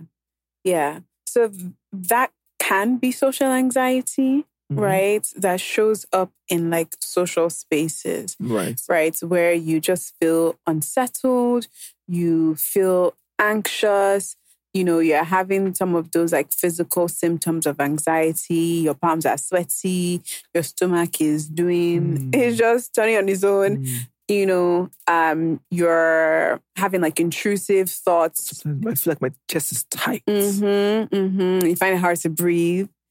Right. Um, so that that can be social anxiety, right? Mm. Like just being exposed to a gathering of sorts or like Mm. a um a space, right? Mhm. Or a social event, right? And the thought of that like evokes like those feelings of anxiety. Um, but I'm curious though. So you said before you used to run towards the attention and now it's like, oh, they're constantly talking about me. Was there something bad that happened? You know, I think it's a combination of different events from Mm. far back as, you know, even just being a child, even growing up, acceptance, Mhm. you know, validation. Mm. after a while, you just like, you know, do you really like me? Do you just like the work? Do you like the work? Or like, how do I balance who I am and the work that I do? Yes. You know, like, Hmm. after all, you really want to be liked for the Yeah. things that you, that you do, but Yeah. you face some level of backlash and conflict and vitriol that you just want to be, you, you just want to hide Mm. and let the work just be there. Mm, yeah. You know, I I empathize with you people that are in the Public space. Yes, Mm. man, because it can be, especially in the like creative space, right? It can be hard to distinguish between yourself Mhm. and yourself as the creative. Right. And if you only exist in spaces where Temisan the person or Temisan the influencer, the podcaster, the media person is only showing up, that doesn't leave room for Temisan the person, you know? And it's like, if we take away your job, you are Mm. still Temisan. hmm Who you are can be dependent, should not be solely dependent on what you do. Right. So I, I really feel for you guys, especially like when you get things like validation. Validation feels good. We all want to feel validated. But we, So- we don't have it. Exactly. But if you're now getting it on a on an extreme scale, the average person, when I post on Instagram, I'm not getting 10,000 comments now. Maybe I'll get my 10 comments from my siblings and my friends saying, You go, mm. girl. You know, and the lack of that doesn't now mean that, oh, I'm not. I'm not fine or I'm- exactly, I'm not Funmto or, I'm- or I'm not hot. Mm. Right. But if you are at, if you are in a space where you are con- you are constantly exposed to that validation, and then once there's now like a slight change, it's like you're perturbed. Ah! Perturbed. You're perturbed. Well, let's not hear that. Oh my god. That's like Queen's English. You just speak for them. so what? Then how do you deal with that? Because also, like, I find myself, you know, happier in smaller spaces. Yeah. I feel safer in my podcast room. I know everybody here. Yes. You know, Yeah. you know. I feel, and I'm, this is the first time I'm saying it. I feel like one of the reasons why I don't even take hosting is hosting gigs as much is because, you know, just I'm naturally shy, Mm, right? My my fall is when I'm in when I stand in front of my camera mm, and I can talk from now to tomorrow. mm-hmm. But when, like when I when you put me in a crowd of people who and people assume that I would naturally just be an extrovert, I shut down. Mm-hmm. The mental prepping that it takes me to host an event, Mm. you have. I start praying from maybe the week before that God sorts this out. yeah. You And know, I'm sure I- after you're exhausted, Abby. I, guess what? In, halfway into it, I, I I get into it. Mm. But the amount of hard work that it takes me to get into that middle to say, you know what, the event's already going on. Mm-hmm. Okay, we can have a good time. It takes a while. Like it takes a lot of Jesus, please save me. God. And and and I thought that, you know, a few years into this hustle, it would have gone away, but then I'm still It's still there. Hmm. Yeah. You know, sometimes anxiety remains, right? And this is where we then have to, like, a coping tool or skill is like just look at the evidence, right? So Hmm. if you're feeling nervous before a hosting gig, let's look at the other hosting gigs that you've done. Mhm. You felt nervous Mhm. and yet you delivered. Hmm. So chances are, uh, the chances are that you might be feeling nervous Mhm. and there is a track record that you still deliver Right. nonetheless. So that will help Right. me. So that can help, like, just like, it's just like presenting data to yourself that, Mm-hmm. okay, yes, I'm feeling nervous, right? Because it is something, it's, it's something that takes you out of your comfort zone, right? Mm-hmm. I don't think that even if, as regular people, right, in our day to day lives, I don't think that we're really designed to be in front of big crowds like that. Even if it's your profession and your Mm-hmm. career, it's not something that you do on a normal day to day thing. Mm-hmm. So it's a little, it's not, um, it's no surprise that there will Mm-hmm. still be that feeling of like, you know, slight panic or Mm-hmm. slight anxiety rather. And this is where you then have to remind yourself that, okay, you know what, I'm feeling anxious and yet I know that I'm going to do this. I know that I'm going to do well at this because there's evidence to show that I'm going to, that I've done well at this hmm. before. That's a good way to look at it, though. Yeah, self talk is really It's very important. for very real. And this is not from me aspire to perspire. Yeah. but I also realized that, you know, there was a time I, I used to consume a lot of positive, you know, content Mhm. from motivational books Mhm. to even the speakers. I used to listen to a lot of Brene Brown. Mm, shout out. I like yeah, her. I love her. But I realized that the absence of that, my, I started changing. Like Mm, the things that used to worry me increased. mm. You know, you know, because a lot of people think that motivational talk and um, self help is just balderdash. Mm. But if you think about it, your brain doesn't know the difference between your brain takes in what you give it, Mhm, right? mhm, So if it's constantly in a positive loop, mhm, right, mhm, your body and everything aligns. mhm, mhm. But if it's not, yeah. so I feel like I focused a lot on the negative Uh, talk. uh, okay. I focused a lot on the. I would literally go and read my comments. Uh, I would literally. I think I'd soaked in so much negative comments Mm. about me and what I represent that you know. Mm. Whenever I was about to do something new, or um, whenever new opportunity presented itself, I, I could probably self sabotage. I could, I would just like, now you know when they do this one. I beg Yeah. you, they don't tell this, this, this, that. Mm. So I think I feel like everybody in my industry needs a therapist. Oh, in your industry and beyond, everybody needs No, a but no. therapist, man. We are. It was like we're front line. We're in the front line Mm. of like people get trolled every day. Yes, on Twitter, random yeah. like you know when you post a picture. yeah. But there's a certain sects in my industry that if they blink, they're going to insult them. Mm. If they do anything, I always ask my friend, I'm like, how do you get by? Like, because this morning when they do me like this, I'm literally in my bed for three days and I'm not coming out. hmm Yeah. Everybody needs to be grounded. We all need that like anchor that we can return to, Mm. right? We all need that. What? We're getting there. Let's go. we all need that like uh, anchor that we can return to that doesn't like waver, that doesn't Yeah. change, right? For some people, it's their values. Some people, it's what they believe about their themselves. Some people, it's their faith, right? But we need something, and people in your industry, you guys need it even more yeah. right? Because a lot of, unfortunately, a lot of your self worth and your esteem is tied to how people perceive you, Right. right? Which is why, you know, what I said about the validation being on like a constant high. Mhm. The criticism is on a constant high too.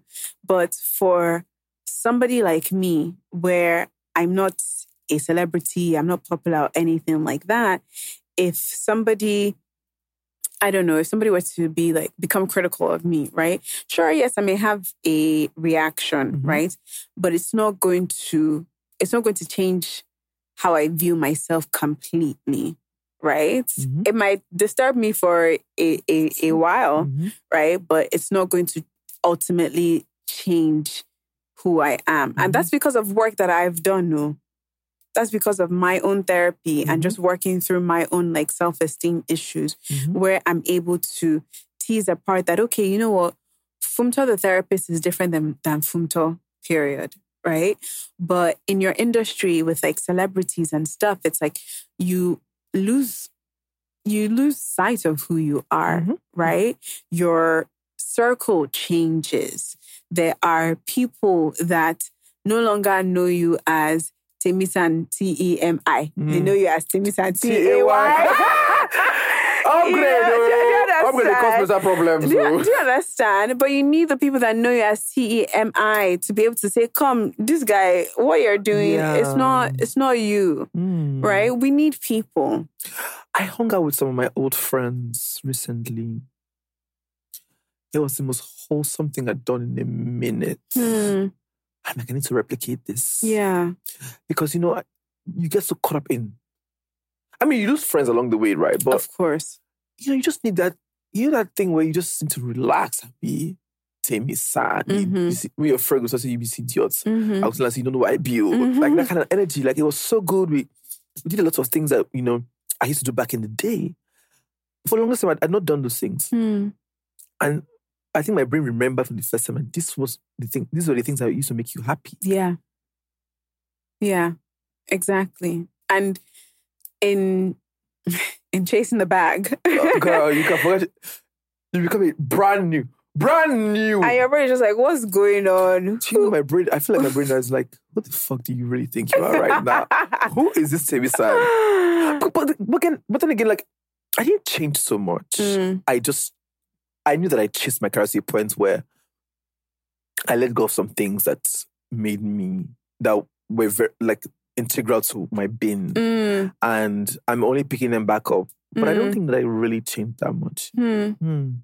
Yeah, but your, it sounds like your career became very infused to who My you were. became everything. That's another thing. That's why you I were burnt ask, out. right? Some of us don't even know who we are outside of our Mhm. careers, our Yeah. families. Yeah. How are we able to separate who we tru- I don't even know who I truly am away from this brand that I built. I know that I'm somebody's grandchild, somebody's son.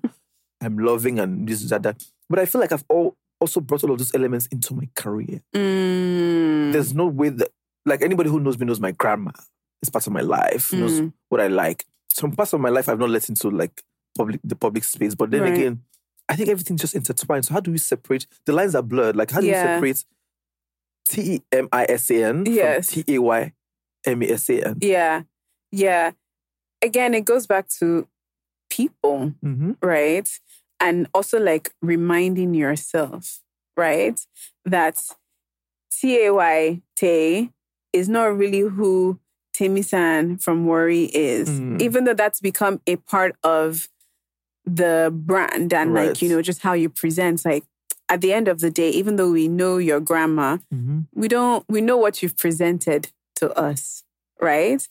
Your grandma knows things about you that we would never know, right? And vice versa. Mm-hmm. So it's being able to still exist in those spaces, right? And it's like who you are at your core. Again, it needs to be that like grounded anchor that if we strip away Mm. all those other things, yeah, you're Yeah. still sturdy. You Yeah. know, like you're Mm. not, you're not, you're not shaking, Mm. right? So, and it's it's very tricky to do, especially because like again in an industry like yours where there's a ton of validation. Validation feels good. Everyone wants to feel good. Everyone wants to know that ah, I killed it at this hosting gig. Even me after a session, when I get feedback that ah, that was a good session, it's like, yes, girl. Mm. I'm that- You- I'm that bitch." I'm that therapist. Thank you very much. Mm. but it's like when I leave the office, right? And I go to my sister's house, Mm. she's not interacting with the On that- therapist. right. She's calling me out like, come, you did not do this thing that you were Mhm. supposed to do. Mm-hmm. Or like, come, this way that you're acting is Not not, right. do you understand? Like we I still have those spaces and we all need those spaces. We need people. We can't live life in isolation.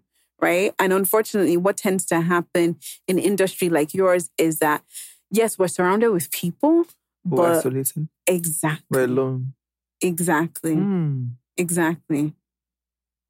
How how important is faith in becoming anchored?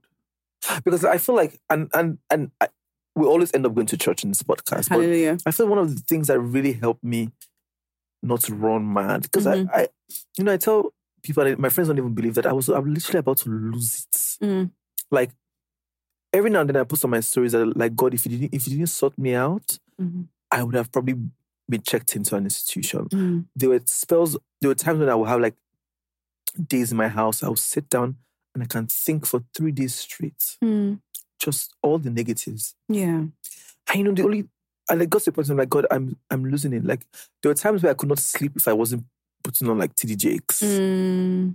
Because it was only word that could get me to just relax because my brain was doing the YDX. Like I was in multi, multiple places. Yeah. So for some people who don't even believe God, Mm-hmm. right? You have to believe in something Yeah. that's bigger than you. Mhm. Because I feel like that's the only thing that's re- readdressing my identity. Hmm. Hmm. I feel like that's the only thing that's correcting that. Because I feel like I, I went through an identity crisis as well. Because I didn't, Mm. I didn't know who to be in spaces. I didn't know which Temisan to present. You Mhm. know, so yeah, when you have those issues, like what you need, you need an absolute. Like you need a tr- you need truth. Like you need someone to say that this is who you are. Period.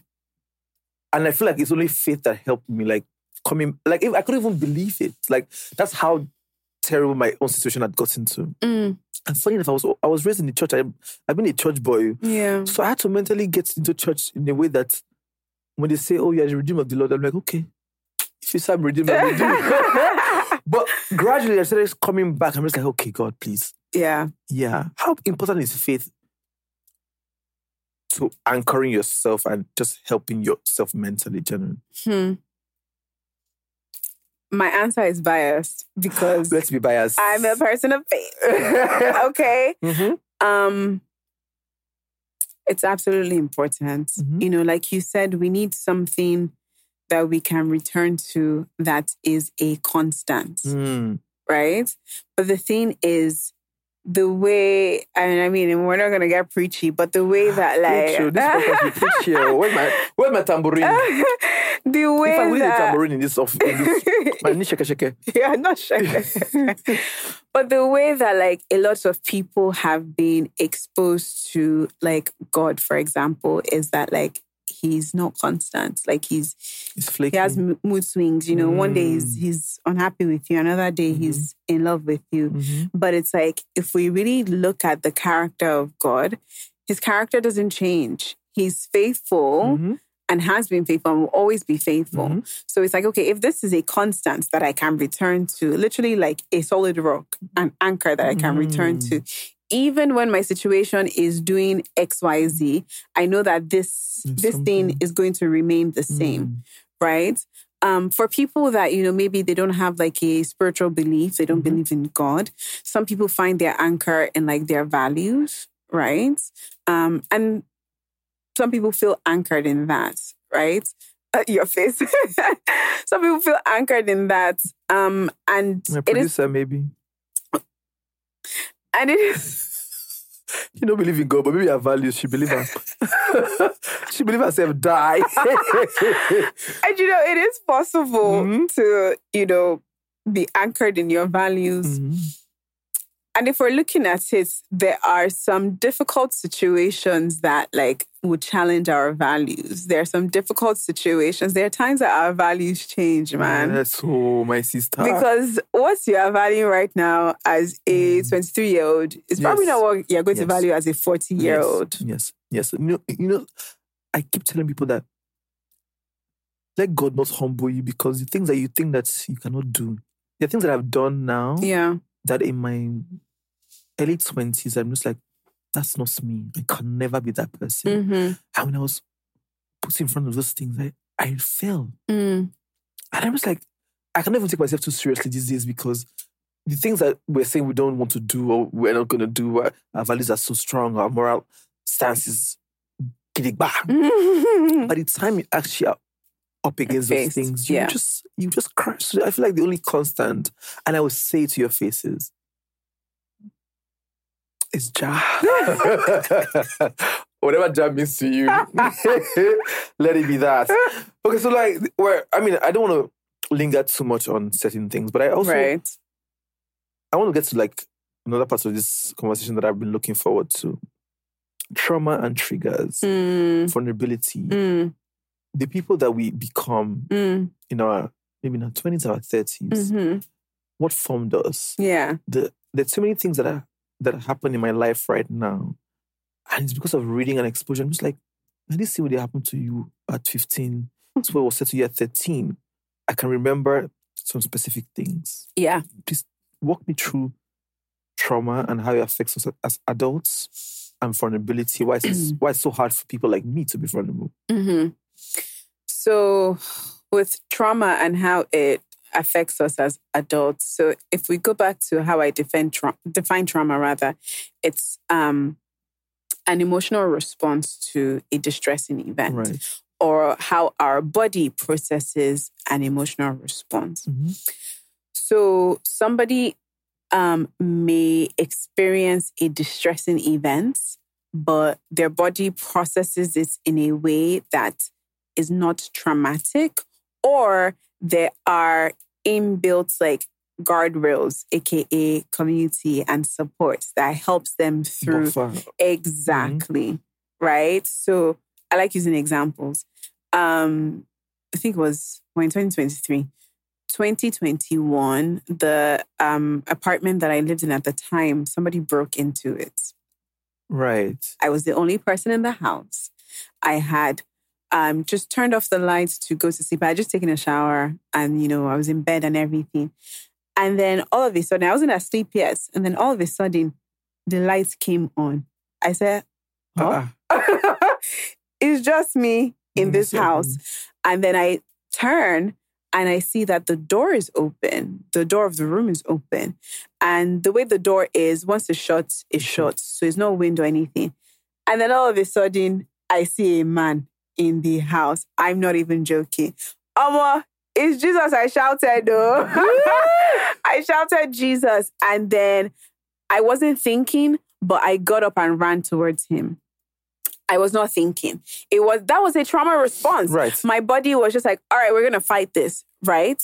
So that happened. I'm safe. Thank you, Jesus. Nothing happened to me, right? He ran away. He ran away. He ran out of the house. Nothing happened. But after that happened, um, like maybe like for like a week or less, you know, I found it hard to like go to sleep and stuff like that. But my family was there, right? My family was constantly checking on me. I had my therapy, my therapist at the time. So I had those buffers to help me, to help me process and to help me understand that, okay, yes, this was a traumatic thing But that you know that happened, but I'm not in a place where like I'm fine to go to sleep alone in a house mm. now. Right. And at the time I I wasn't able to immediately it happened. So how our body processes things and then also the people that we have around us really help mm. us walk through the mm. trauma. But the thing is that like a lot of the time we experience like trauma in isolation or it's processed in aloneness. So meaning that it's not processed with community right. right? And again, because the body wants to keep you safe at all costs, it's going to find a way around it, right? So maybe, I don't know, an example would be maybe um, you were constantly berated as a child, right? In order to like maybe like lessen the impact of the words that are said to you, you might start saying those things to yourself. So that when those words are now said to you, it's like, "Ah, Okay. and so it's not paining me. Christ. You know, like it's not, it doesn't, it doesn't And land as and hard. You internalize it so much that that's who you think you are. Exactly. And then you now continue doing the, those things as an adult. You con- you constantly start berating yourself, right? Because it's like it's tr- your body's trying to defend and protect you, so that if anybody says anything to you, it's like I already knew this. "That- that's not news to me. But right. That, but that's not true. It's not, tr- it's not it's, true. it's usually not true. It's usually not true, right? But our body, our body is so smart. Our brains are so smart, right? Like I don't think we fully understand, even with all the research that's out there, that some of these adaptations, yes, they're healthy adaptations, but they're also unhealthy. There's maladaptations, right? Mm-hmm. That it's like this thing is is causing more harm to you, right? So I mean, one of the things that, from a spiritual perspective, one of the things that like I pray over myself is that my body recognizes truth as truth and mm-hmm. doesn't fight against safety. Because there are some people that you've experienced a lot of trauma, right? That your body is not able to just relax in a place that is safe. Your body is not able to say, is not able to say that, okay, this is indeed a safe space. So I pray that thing over myself so that my body is able to respond I to safety. Sister, I cannot relax. On this show, let me, be- I can't. So, like, let me say how terrible. I feel like the most trauma that I, I always say that the most trauma I went through was in Unilag. Mm, And up until like my mid 20s, I didn't realize that all of those things were traumatic experiences. mm, So, from some level of bullying to actually berating me to my face, mm, I used to be much more effeminate than this, right? Mhm. So I went to a school that I felt that love guarding. mm, If I did walk up pass, they would always say things at me, slurs, you know, stuff that I would not even mention, right? yeah.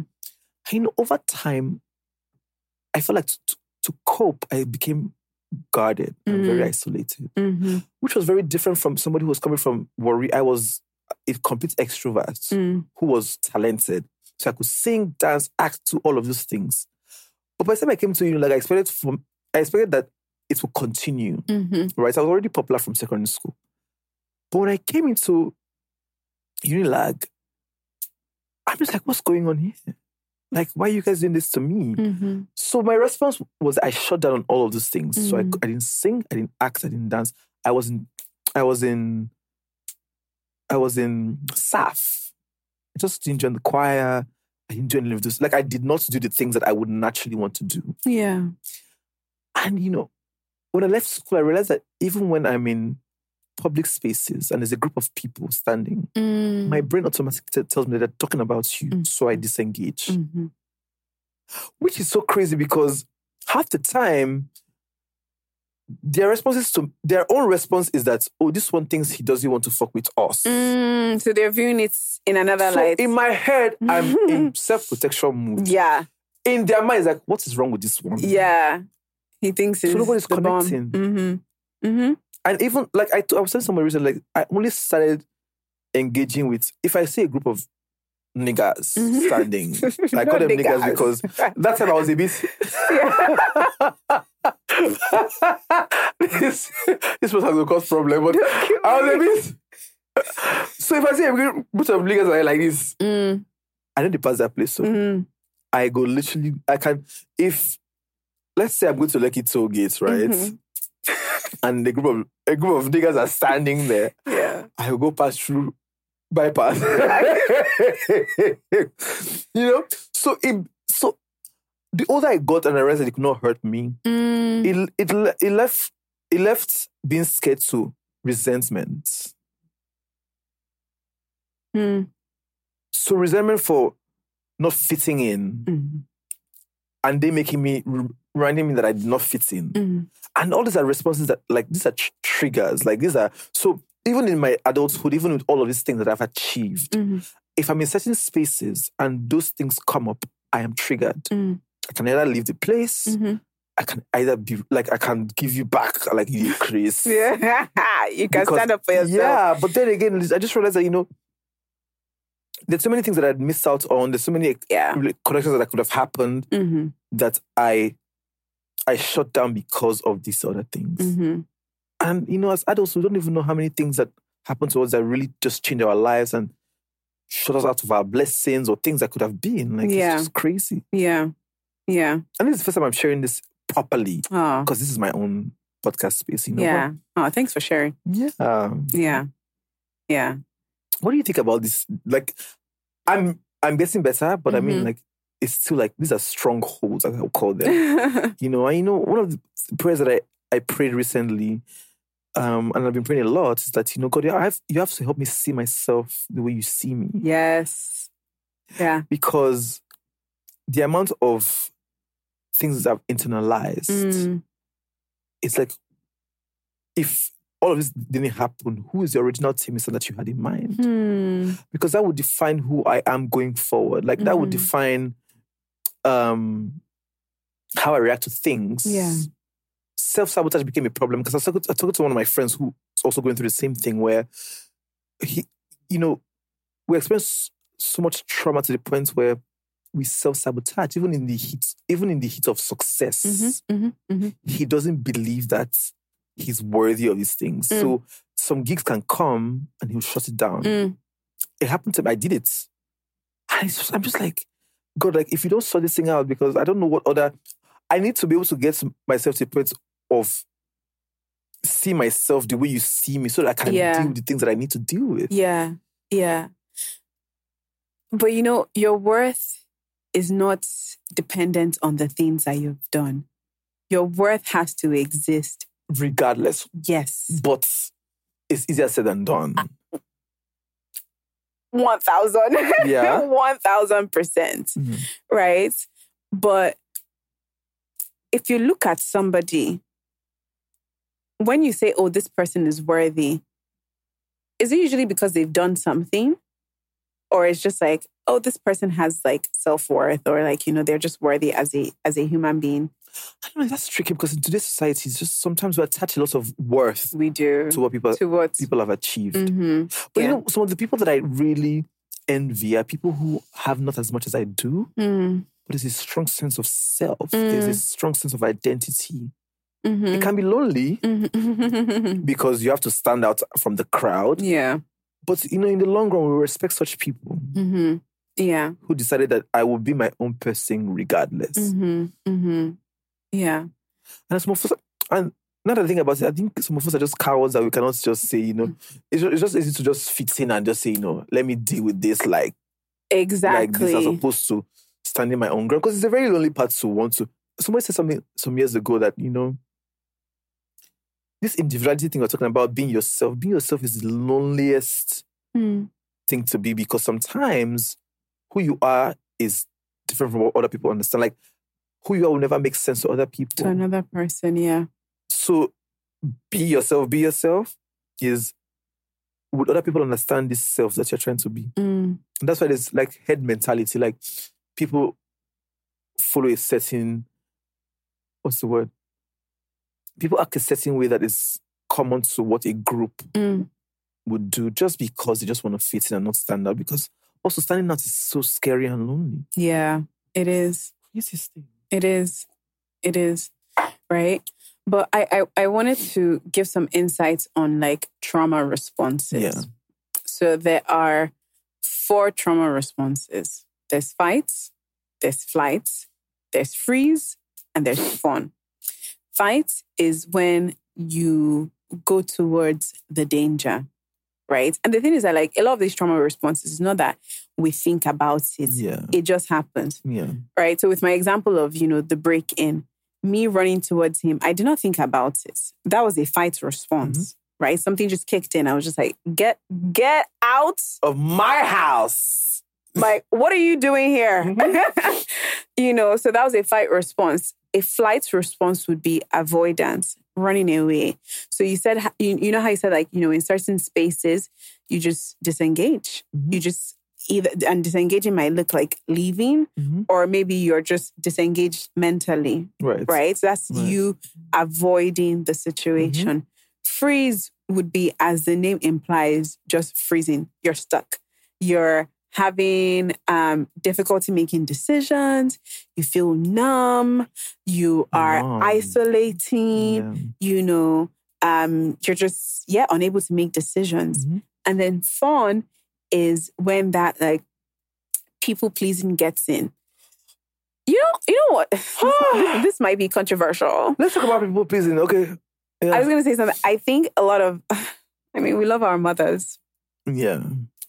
I think a lot of them have that fun Yes. response, man. Just like appeasing in order to like Yeah. get out of danger. Yeah. It's like, oh, let me, you know, try and befriend this mm-hmm. person or let me do this in order to like keep you safe or keep mm-hmm. them mm-hmm. safe. Usually their offspring safe, right? And so th- those are the the four trauma responses, and a lot of us don't even know when we're in those responses, and that's because like sometimes society, environments can even like can even like applaud those behaviors. Yeah. So fight response, somebody that's aggressive, it's like, oh, okay, he's just an aggressive person, right? Or she's just an aggressive person. Um, flight response, you know, avoiding something, overworking is up there.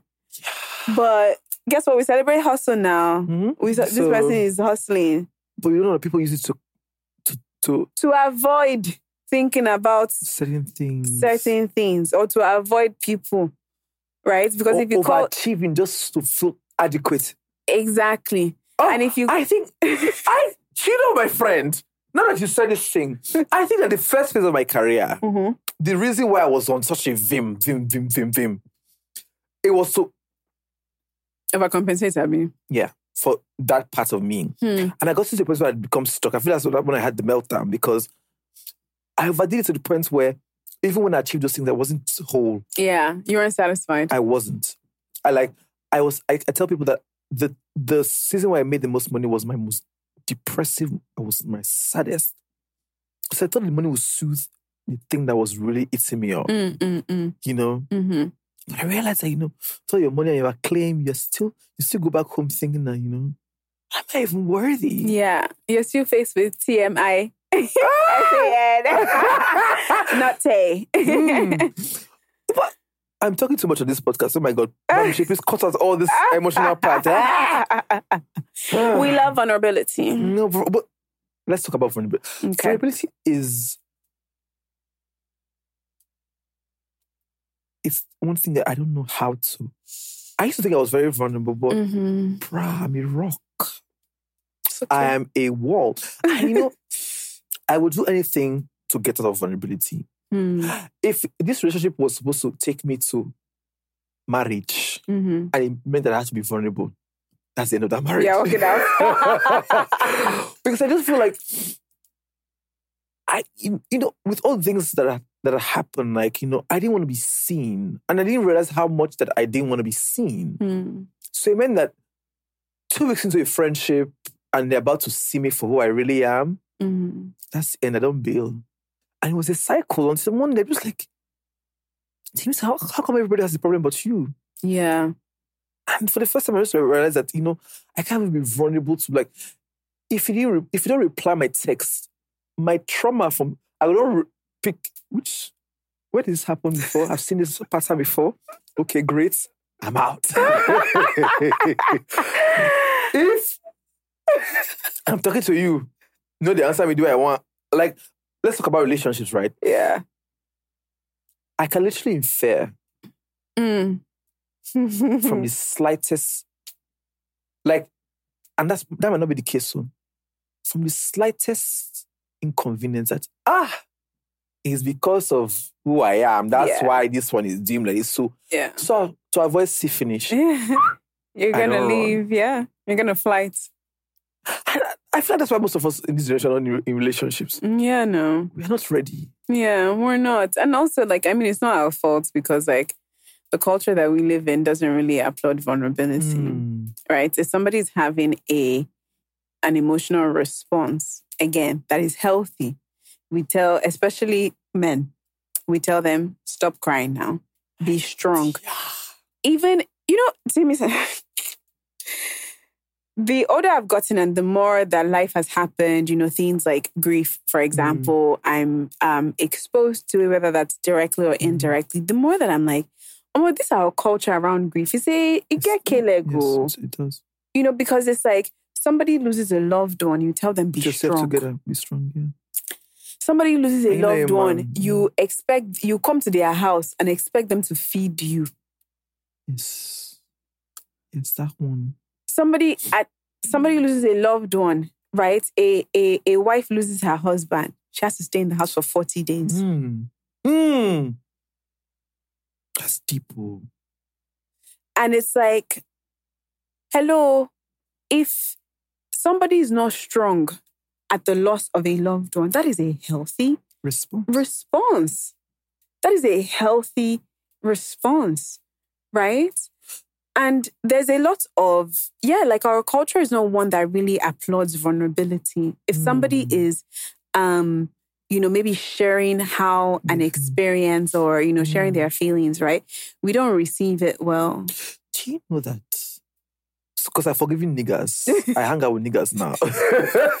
Don't Niggas are my kill me. Like I, I have a lot of niggas now. You understand? Because I'm also a nigga. Yeah, come on. I don't go to You I had don't- muscle. I don't have muscles. I'm one of the niggas. But you know, when, when you speak to men, if you find out the emotional mess that they are, Oh. so when I see, I, I mean, what I always tell my friends that you need to calm down for this nigga because this is a trauma. This is something. Yes. men need more therapy than eh, like men need to be soaked in therapy. Mhm. My It is dear. so crazy that you know I, I met a man who says he can never be vulnerable with his wife because she will use it against him. That's too deep. Somebody that's your soulmate that Somebody they are to. sleeping next to. Do you understand? And a lot of men cannot honestly tell women how they feel. Yeah. Yeah. And again, it's it's like a vicious cycle because Yes. guess what? They're It- raising boys like that. Exactly. But then also they may have told someone how they feel or they may have use it against them. exactly, Yeah. right? Or they use it against them or they say you're not acting like a man. Mm. And in this society, you need to be a man. You need to be a we see it man now. now. Because it, because I could just never fit in because Yeah. they- I was raised by women, strong Mhm, women by the way. mhm. But I was I was soft in a way that wasn't good to be around other strong Mhm, niggas. mhm. So getting older and realizing that ah, these niggas are not as strong as you know because I, I have a friend that you know when I, when I would speak to, he would cry. Thing used to trigger me. I'm like, hey, what's so grateful. Stop and I'm telling you that this this person I'm talking about eh, is taller than me. Like on a regular day, and Anyone can get it. bad bitches they fall. And the things that he was crying about, he's just like, you know, acceptance from his father. Hmm. His father never seen him. I said, but you are rich now. But see, like, what does riches have to do with that? Daddy ain't there, daddy ain't there. I don't even want to tell my daddy issues, but my daddy issues like, know close this podcast. if I start. but it just shows that, you know, a lot of maybe men need to talk to men more. Yeah, I I, I agree. Because I if, if- agree. let's say we cannot trust women as much, right? Because they will use it against them.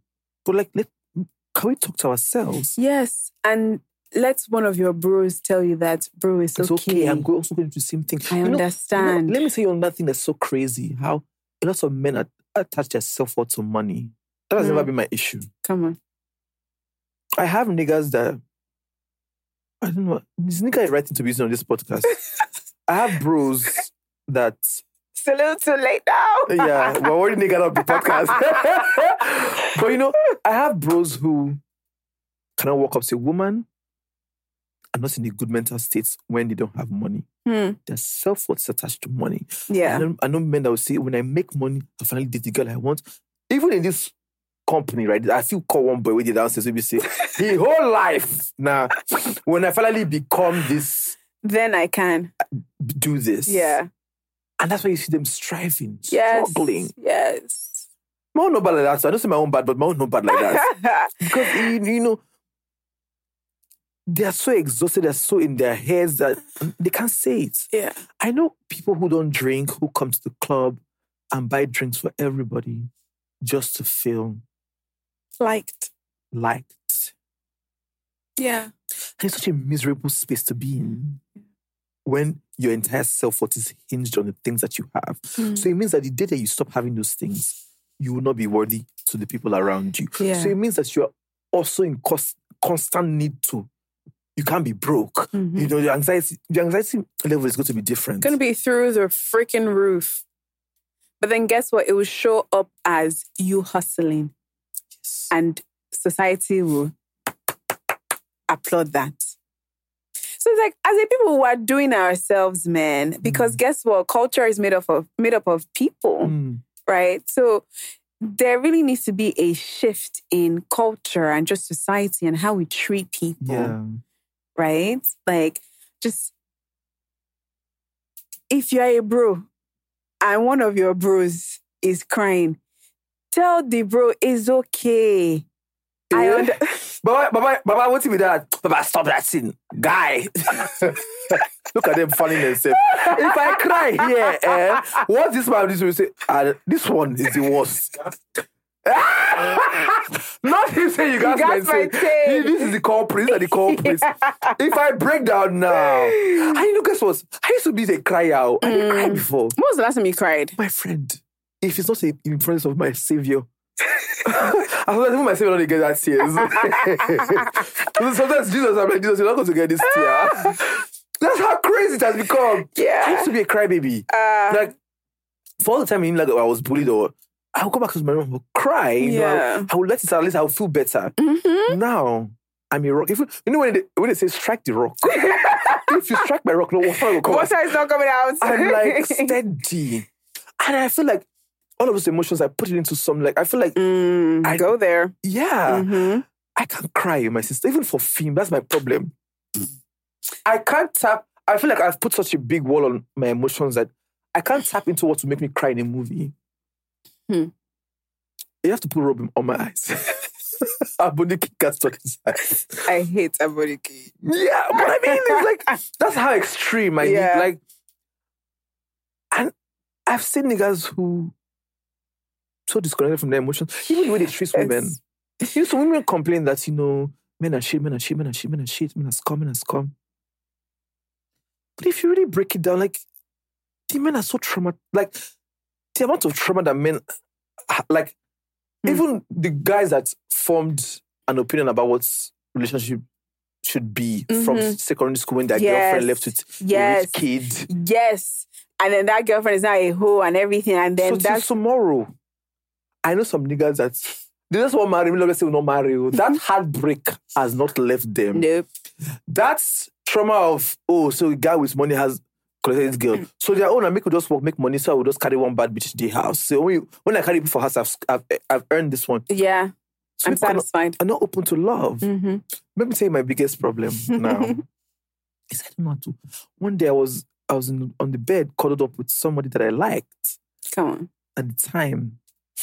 And as in Keyword this, at the time, Abby. yeah, mm, and in this position, this fetus position, fetal. so cute. Is it fetal or feet? It's okay. We understand what you're talking about. I was a rock. Hmm. I went to the bathroom and cried. I said, God, whatever this thing is, or is this stony heart, take it away. Because how would I this? How would I marry? Like, I couldn't emotionally connect. Yeah.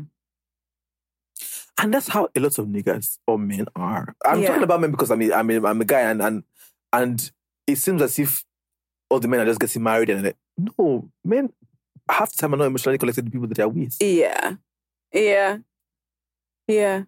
Yeah. Cause it's like you you what what did he say? You gas compose. Gas compose. like and that composure it will enter your relationship now. It will enter your relationship because they did not tell you that in that you guys compose this two four seven. Did not tell you that okay, when you're with your babe, it's okay for you to it's okay for you to be vulnerable. It's okay, it's okay for you to, you know, just be um receive help, receive support, right? So yeah, composing now. Two four seven. So you're you're on guard. Please let me tell you that problem. This podcast go long. I also please, please don't judge me for I say in this podcast. This is the most This is a I safe be. space, okay? Well, I like season. curating safe spaces. Do you know that if I like somebody, uh-huh. eh, I do the opposite of what's like Oh, attractive. I become very. if you if in a space where I'm very warm to everybody, uh, probably don't like them. You see Yeah. what I'm doing? Fuck is this? uh, you like that person? no. No, no, no. That is unhealthy. No, no. that. it's unhealthy, but I know. And I realized it was a pastor because I would always assume that these people will not get the message. Mm, and then I come to you. But half the time, they're not. so I'm even more angry. they are getting angrier. a different message. because vulnerability is such a big deal for me. It is. That if I can taste that I like somebody, ooh, Mm, all my walls are up. Stand. I feel like you for table. Let's see, pass me that cup. I'm like, but that's the cup then. You can pass it. now." mm. Because you're trying to protect yourself. But I'm single. I'm lonely. Uh, I I'm mean, that's 30. when the protection has left me now. like, I can't. Oh, you're trying to protect yourself, right? And it's like, what do you, what do you need protection from? Whatever it is that happened to you, that you were in a vulnerable spot, right? Maybe you weren't able to take care of yourself then, but now you can. Mm. right? So it's like reminding yourself that, okay, reminding yourself, reminding your mind, reminding your body that I'm good. I can protect myself. I don't need you to jump into action. Mm. Like, I got this. You know, I'm grounded enough to be able to Mm. protect myself, Mm. Right? So if the last person that I liked hurt me, maybe there were flags that I missed, right?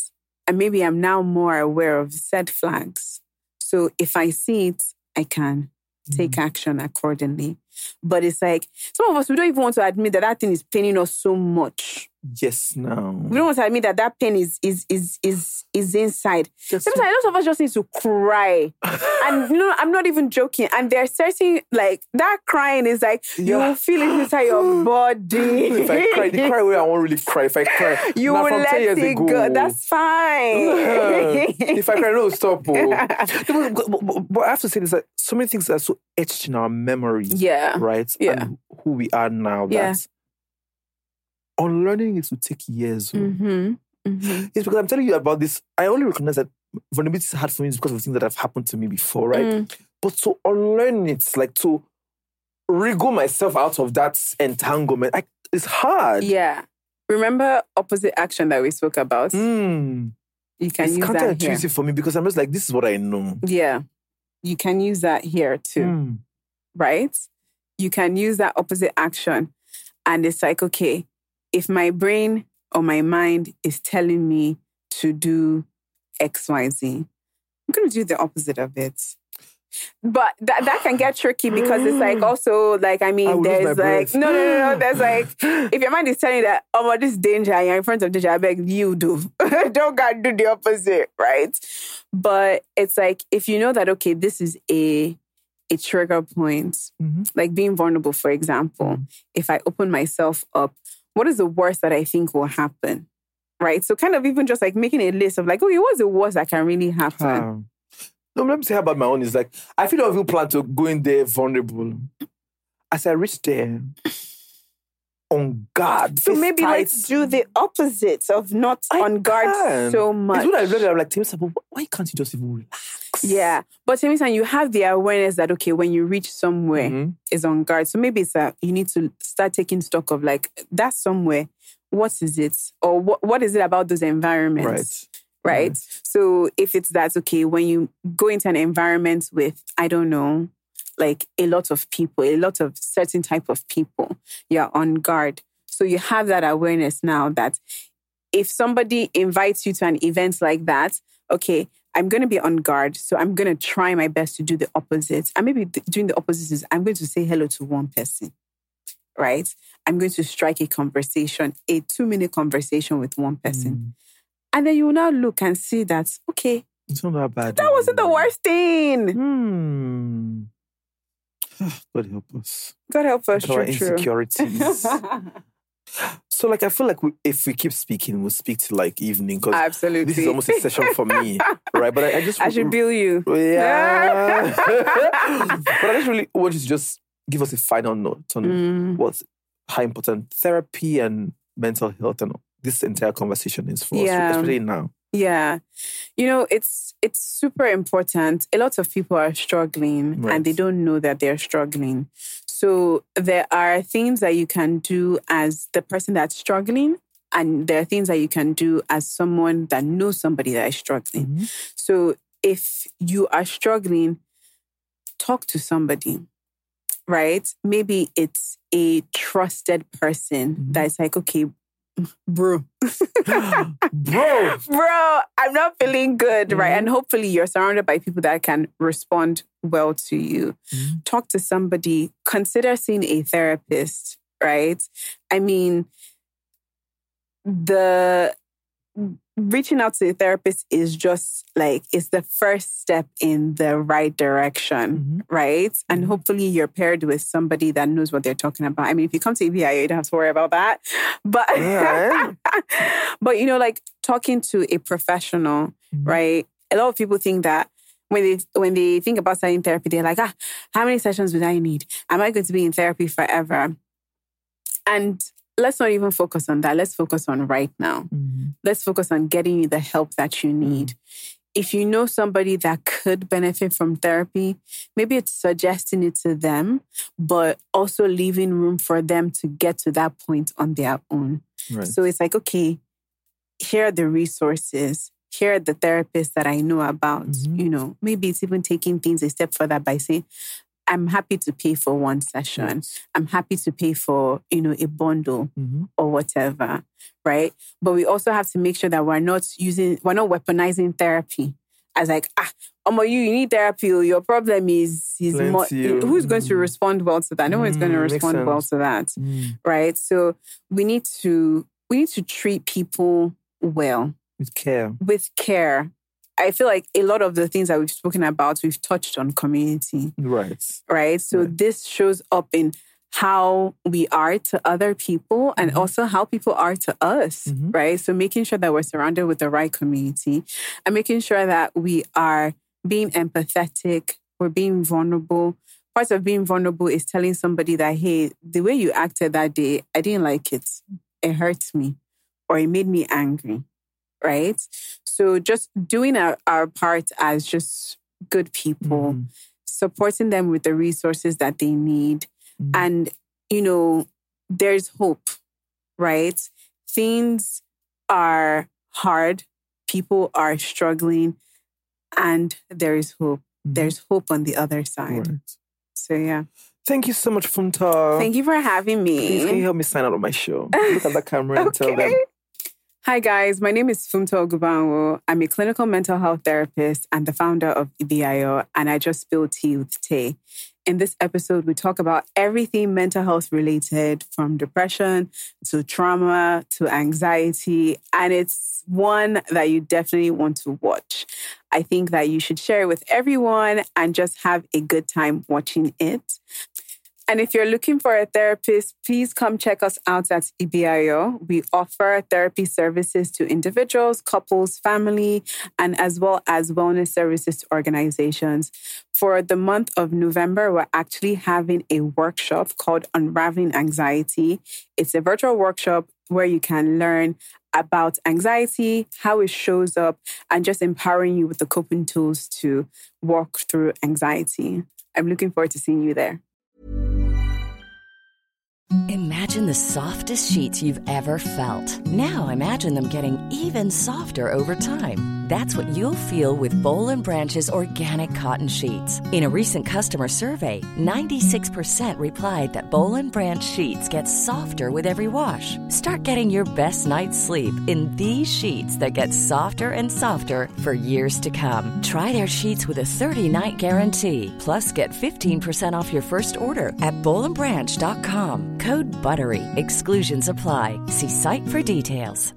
Mom deserves the best, and there's no better place to shop for Mother's Day than Whole Foods Market. They're your destination for unbeatable savings, from premium gifts to show-stopping flowers and irresistible desserts. Start by saving 33% with Prime on all body care and candles. Then get a 15-stem bunch of tulips for just $9.99 each with Prime. Round out Mom's menu with festive rosé, irresistible berry chantilly cake, and more special treats. Come celebrate Mother's Day at Whole Foods Market. Planning for your next trip? Elevate your travel style with Quince. Quince has all the jet setting essentials you'll want for your next getaway, like European linen, premium luggage options, buttery soft Italian leather bags, and so much more. And is all priced at 50 to 80% less than similar brands. Plus, Quince only works with factories that use safe and ethical manufacturing practices. Pack your bags with high-quality essentials you'll be wearing for vacations to come with Quince. Go to quince.com slash pack for free shipping and 365-day returns.